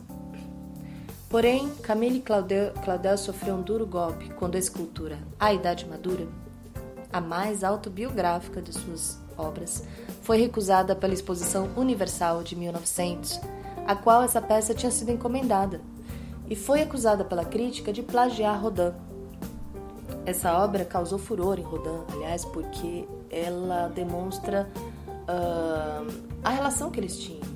Mostra uma mulher de joelhos, suplicante, os braços estendidos para o alto, e o que parece um homem mais velho recusando, virando as costas para ela. Biógrafos atestam que a artista sofria preconceito da sociedade machista, por ter assumido sua relação amorosa com Rodin e por estar inserida no meio majoritariamente masculino da escultura. Dias após a morte do seu pai, Louis Prosper, em 10 de março de 1913, o querido irmão de Camille, o poeta e diplomata Paul Claudel, a internou compulsoriamente num hospital psiquiátrico de Neuilly-sur-Marne. Os médicos tentaram convencer seus familiares de que Camille não precisava estar ali mas ainda assim a mantiveram internada. Em 1914, Camille foi transferida para o asilo de Montferguet, a 6 quilômetros de Avignon. Até morrer aos 78 anos de idade, em completa solidão após 30 anos de isolamento, a artista nunca mais esculpiu. É muita injustiça. 30 anos internada, e nesses 30 anos ela escrevia cartas e cartas e cartas endereçadas a amigos, a colecionadores, aos familiares. Ela não recebeu uma visita da mãe dela nesses 30 anos. Recebia sim alguns proventos que a mãe dela enviava, algumas cartas, algumas cartas inclusive em que elas trocavam farpas, brigas, mas ela foi isolada da sociedade, isolada de sua arte. Agora, por quê? Isso ainda ninguém respondeu. Seu corpo foi enterrado na vala comum do asilo, sem ninguém para velá-lo. Muito antes, em carta de 1895, endereçada a Camille, Rodin escreveu: Ah, minha divina amiga, você será feliz. Tenha paciência. Tudo se paga aqui. Porém, as últimas cartas e fotos da artista revelam uma alma triste e amargurada. Pois é, se vocês jogarem na internet, procurem por Camille Claudel, tem um vasto material iconográfico sobre ela. Vocês vão ver, vão comparar o rosto dela em 1884, o rosto de uma jovem sonhadora, os olhos cheios de esperança, e vão comparar com as últimas fotos feitas dela, o rosto amargurado, triste. Ela devia estar lá com seus quase 78 anos e é muito triste comparar essas imagens e imaginar o suplício que essa mulher sofreu. 30 anos injustamente internada em asilos e manicômios. É, pessoal, o nome de Camille Claudel ainda precisa ser muito falado e muito lembrado. Que a justiça seja feita, que a história faça justiça, que reconheça a sua arte, a sua história. Pois é, pessoal, fico por aqui. Espero que tenham gostado. Até a próxima!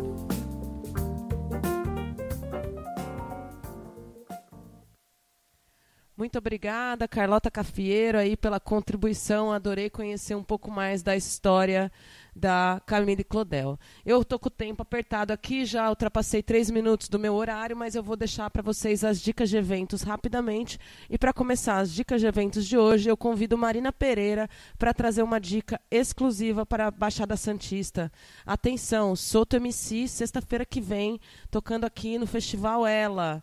No, lá no Sambódromo, a partir das sete da noite. Vamos sacar só o que a Marina contou pra gente. Pereira, sou produtora cultural e uma das idealizadoras do festival Ela, Empoderamento e Liberdade de Arte. O festival foi criado em 2018 por mim e pela Mariana Passos, outra produtora cultural, com o objetivo de fortalecer e fomentar a produção de arte e cultura a partir das mulheres. É, nós fomos um dos projetos selecionados pelo Fundo de Apoio Cultural Facult, da Prefeitura Municipal de Santos, e nos dias 16, 17 e 18 de agosto, vamos juntar uma mulherada de peso da cena cultural artística da Baixada Santista, São Paulo e Rio de Janeiro, uma grande celebração de troca de conhecimento, som, poesia, empoderamento, muito rap, samba e discotecagem de mulheres maravilhosas. O festival esse ano acontece em três polos da cidade: Zona Noroeste, Centro e Vila Nova. Todos os dias vamos começar é, convivências e oficinas e terminamos o dia com muito som em espaços públicos da cidade. É, as oficinas acontecem no Instituto Procomum, na rua 7 de setembro, 52, na Vila Nova, e o som, as apresentações musicais acontecem na Praça da Alfândega, na Zona Noroeste, em Santos, e na Vila Nova, também no Instituto Procomum, no domingo. É, chama as parças, as monas, as travas, as bichas e vamos somar na maior ocupação cultural de mulheres da Baixada Santista. As oficinas são exclusivas para mulheres cis, trans, transhomens e pessoas não binárias. E é isso, tamo junta. Cada vez mais forte, vida ou morte, morrer não é opção. E as que se foram canto pra ressurreição. Gratidão, Marina. Gratidão, Soto MC. Vai ser um prazer ter você aqui com a gente. E agora eu vou, é, naquela minha, naquele meu ritmo acelerado, passar para vocês algumas dicas incríveis que vão rolar aqui na Baixada Santista nesses próximos finais de semana. Mongaguá recebe no dia 24 de agosto a segunda edição do Litoral Grow Fest. Vai ser na Arena Litoral a partir das 10 horas da manhã, no dia 24 de agosto. Que a Arena Litoral Grow fica na Avenida Dom Pedro I, 2193. Ah, como a Marina falou, o festival ela vai rolar em três dias. Ah, 16, 17 e 18, são vários polos. Se liga nas redes sociais, ela.movimento. No final de semana, no dia 21 de agosto, também rola Oralidades, o Simpósio Nacional de Contadores de Histórias, o qual a gente pode contar com a participação da nossa querida colunista Camila Genaro. É, muito obrigada, Camila, por trazer mais isso, essa iniciativa poderosa aí para nós. Em São Carlos, você pode curtir o primeiro ensaio aberto da Orquestra Sinfônica Paulista de São Carlos no Teatro de Arena, dia 18 do 8, às 16h30.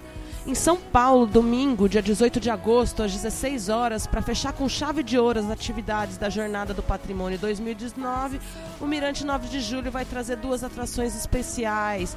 É, a partir das 16 horas tem a festa Discopédia e às 8 da noite vai acontecer a exibição do filme São Paulo S.A. E atenção, dia 21 de agosto, reestreia do, do espaço, que ganha um novo nome chamado Mira e vai ser administrado por Dulce Santos e Roberta Youssef, duas magalindas, lindeusas que eu amo demais e podem contar aí com todo o nosso apoio.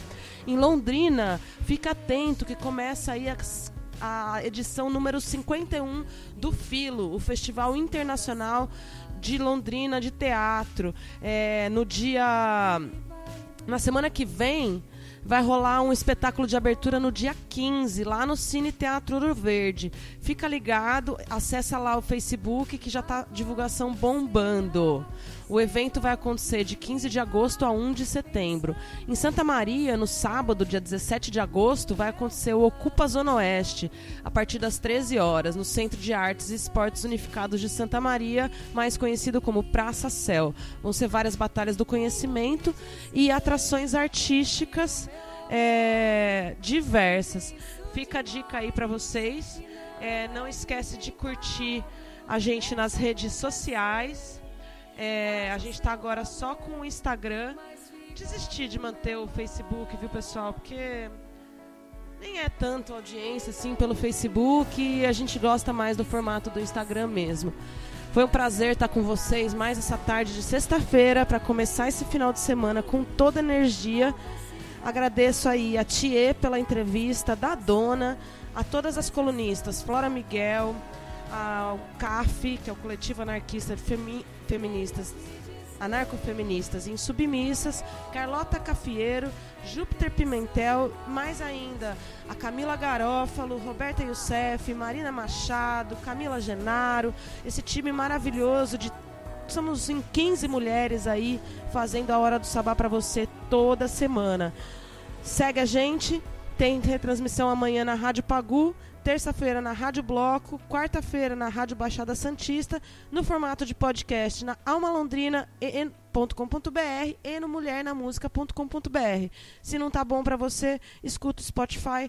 Eu, Sara Mascarenhas, me despeço de vocês e agradeço mais uma vez vocês terem me deixado entrar na casa de vocês através das ondas da web rádio e deixo vocês aí, ó, com Cintia Luz. Quando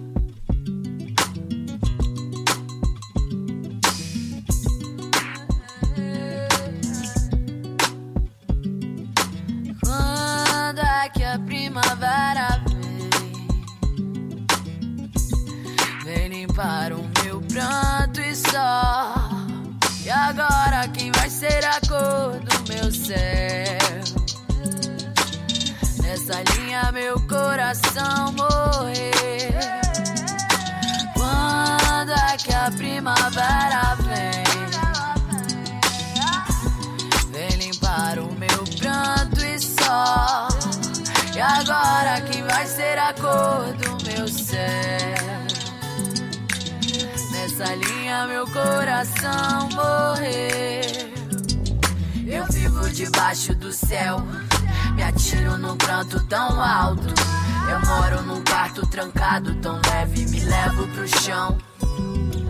Tão certo quanto meu receio, então me permito querer muito mais e desviar minha visão da solidão. São seres que brilham dentro do mar, de seres que vibram além de nós. Somos capazes de amar a sós, que tudo acabe poesia e som, fazendo cada vez melhor. A parte boa desse plano é poder ser melhor. Enquanto os outros só reclamam, a vida escorre só depois que a gente vê. Quando é que a primavera vem? Vem limpar o meu pranto e só. E agora quem vai ser a cor meu? Nessa linha meu coração morrer. A carta é menor que a dispensa e o paralelo do amor que compensa do lado da morte, do medo e da crença. O quase imperfeito, minha natureza pra dentro do peito, minha erva, minha sede. Pra ver se me aceito, vou cavando esse meu medo. Não me comporto quando assunto é você. Eu perco o fogo desse mundo se você me olhar. Sem luz, sem som, sem mais viver.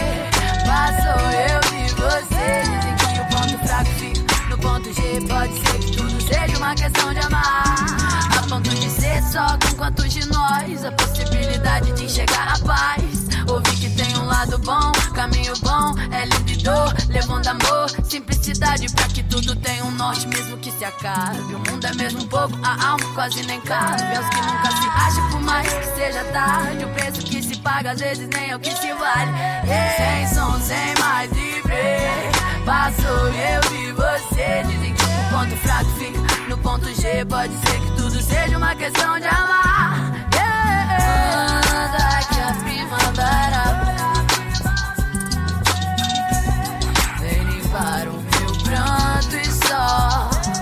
E agora quem vai ser a cor do meu céu? Nessa linha meu coração morrer. Quando é que a primavera vem? Vem limpar o meu canto e só. E agora quem vai ser a cor?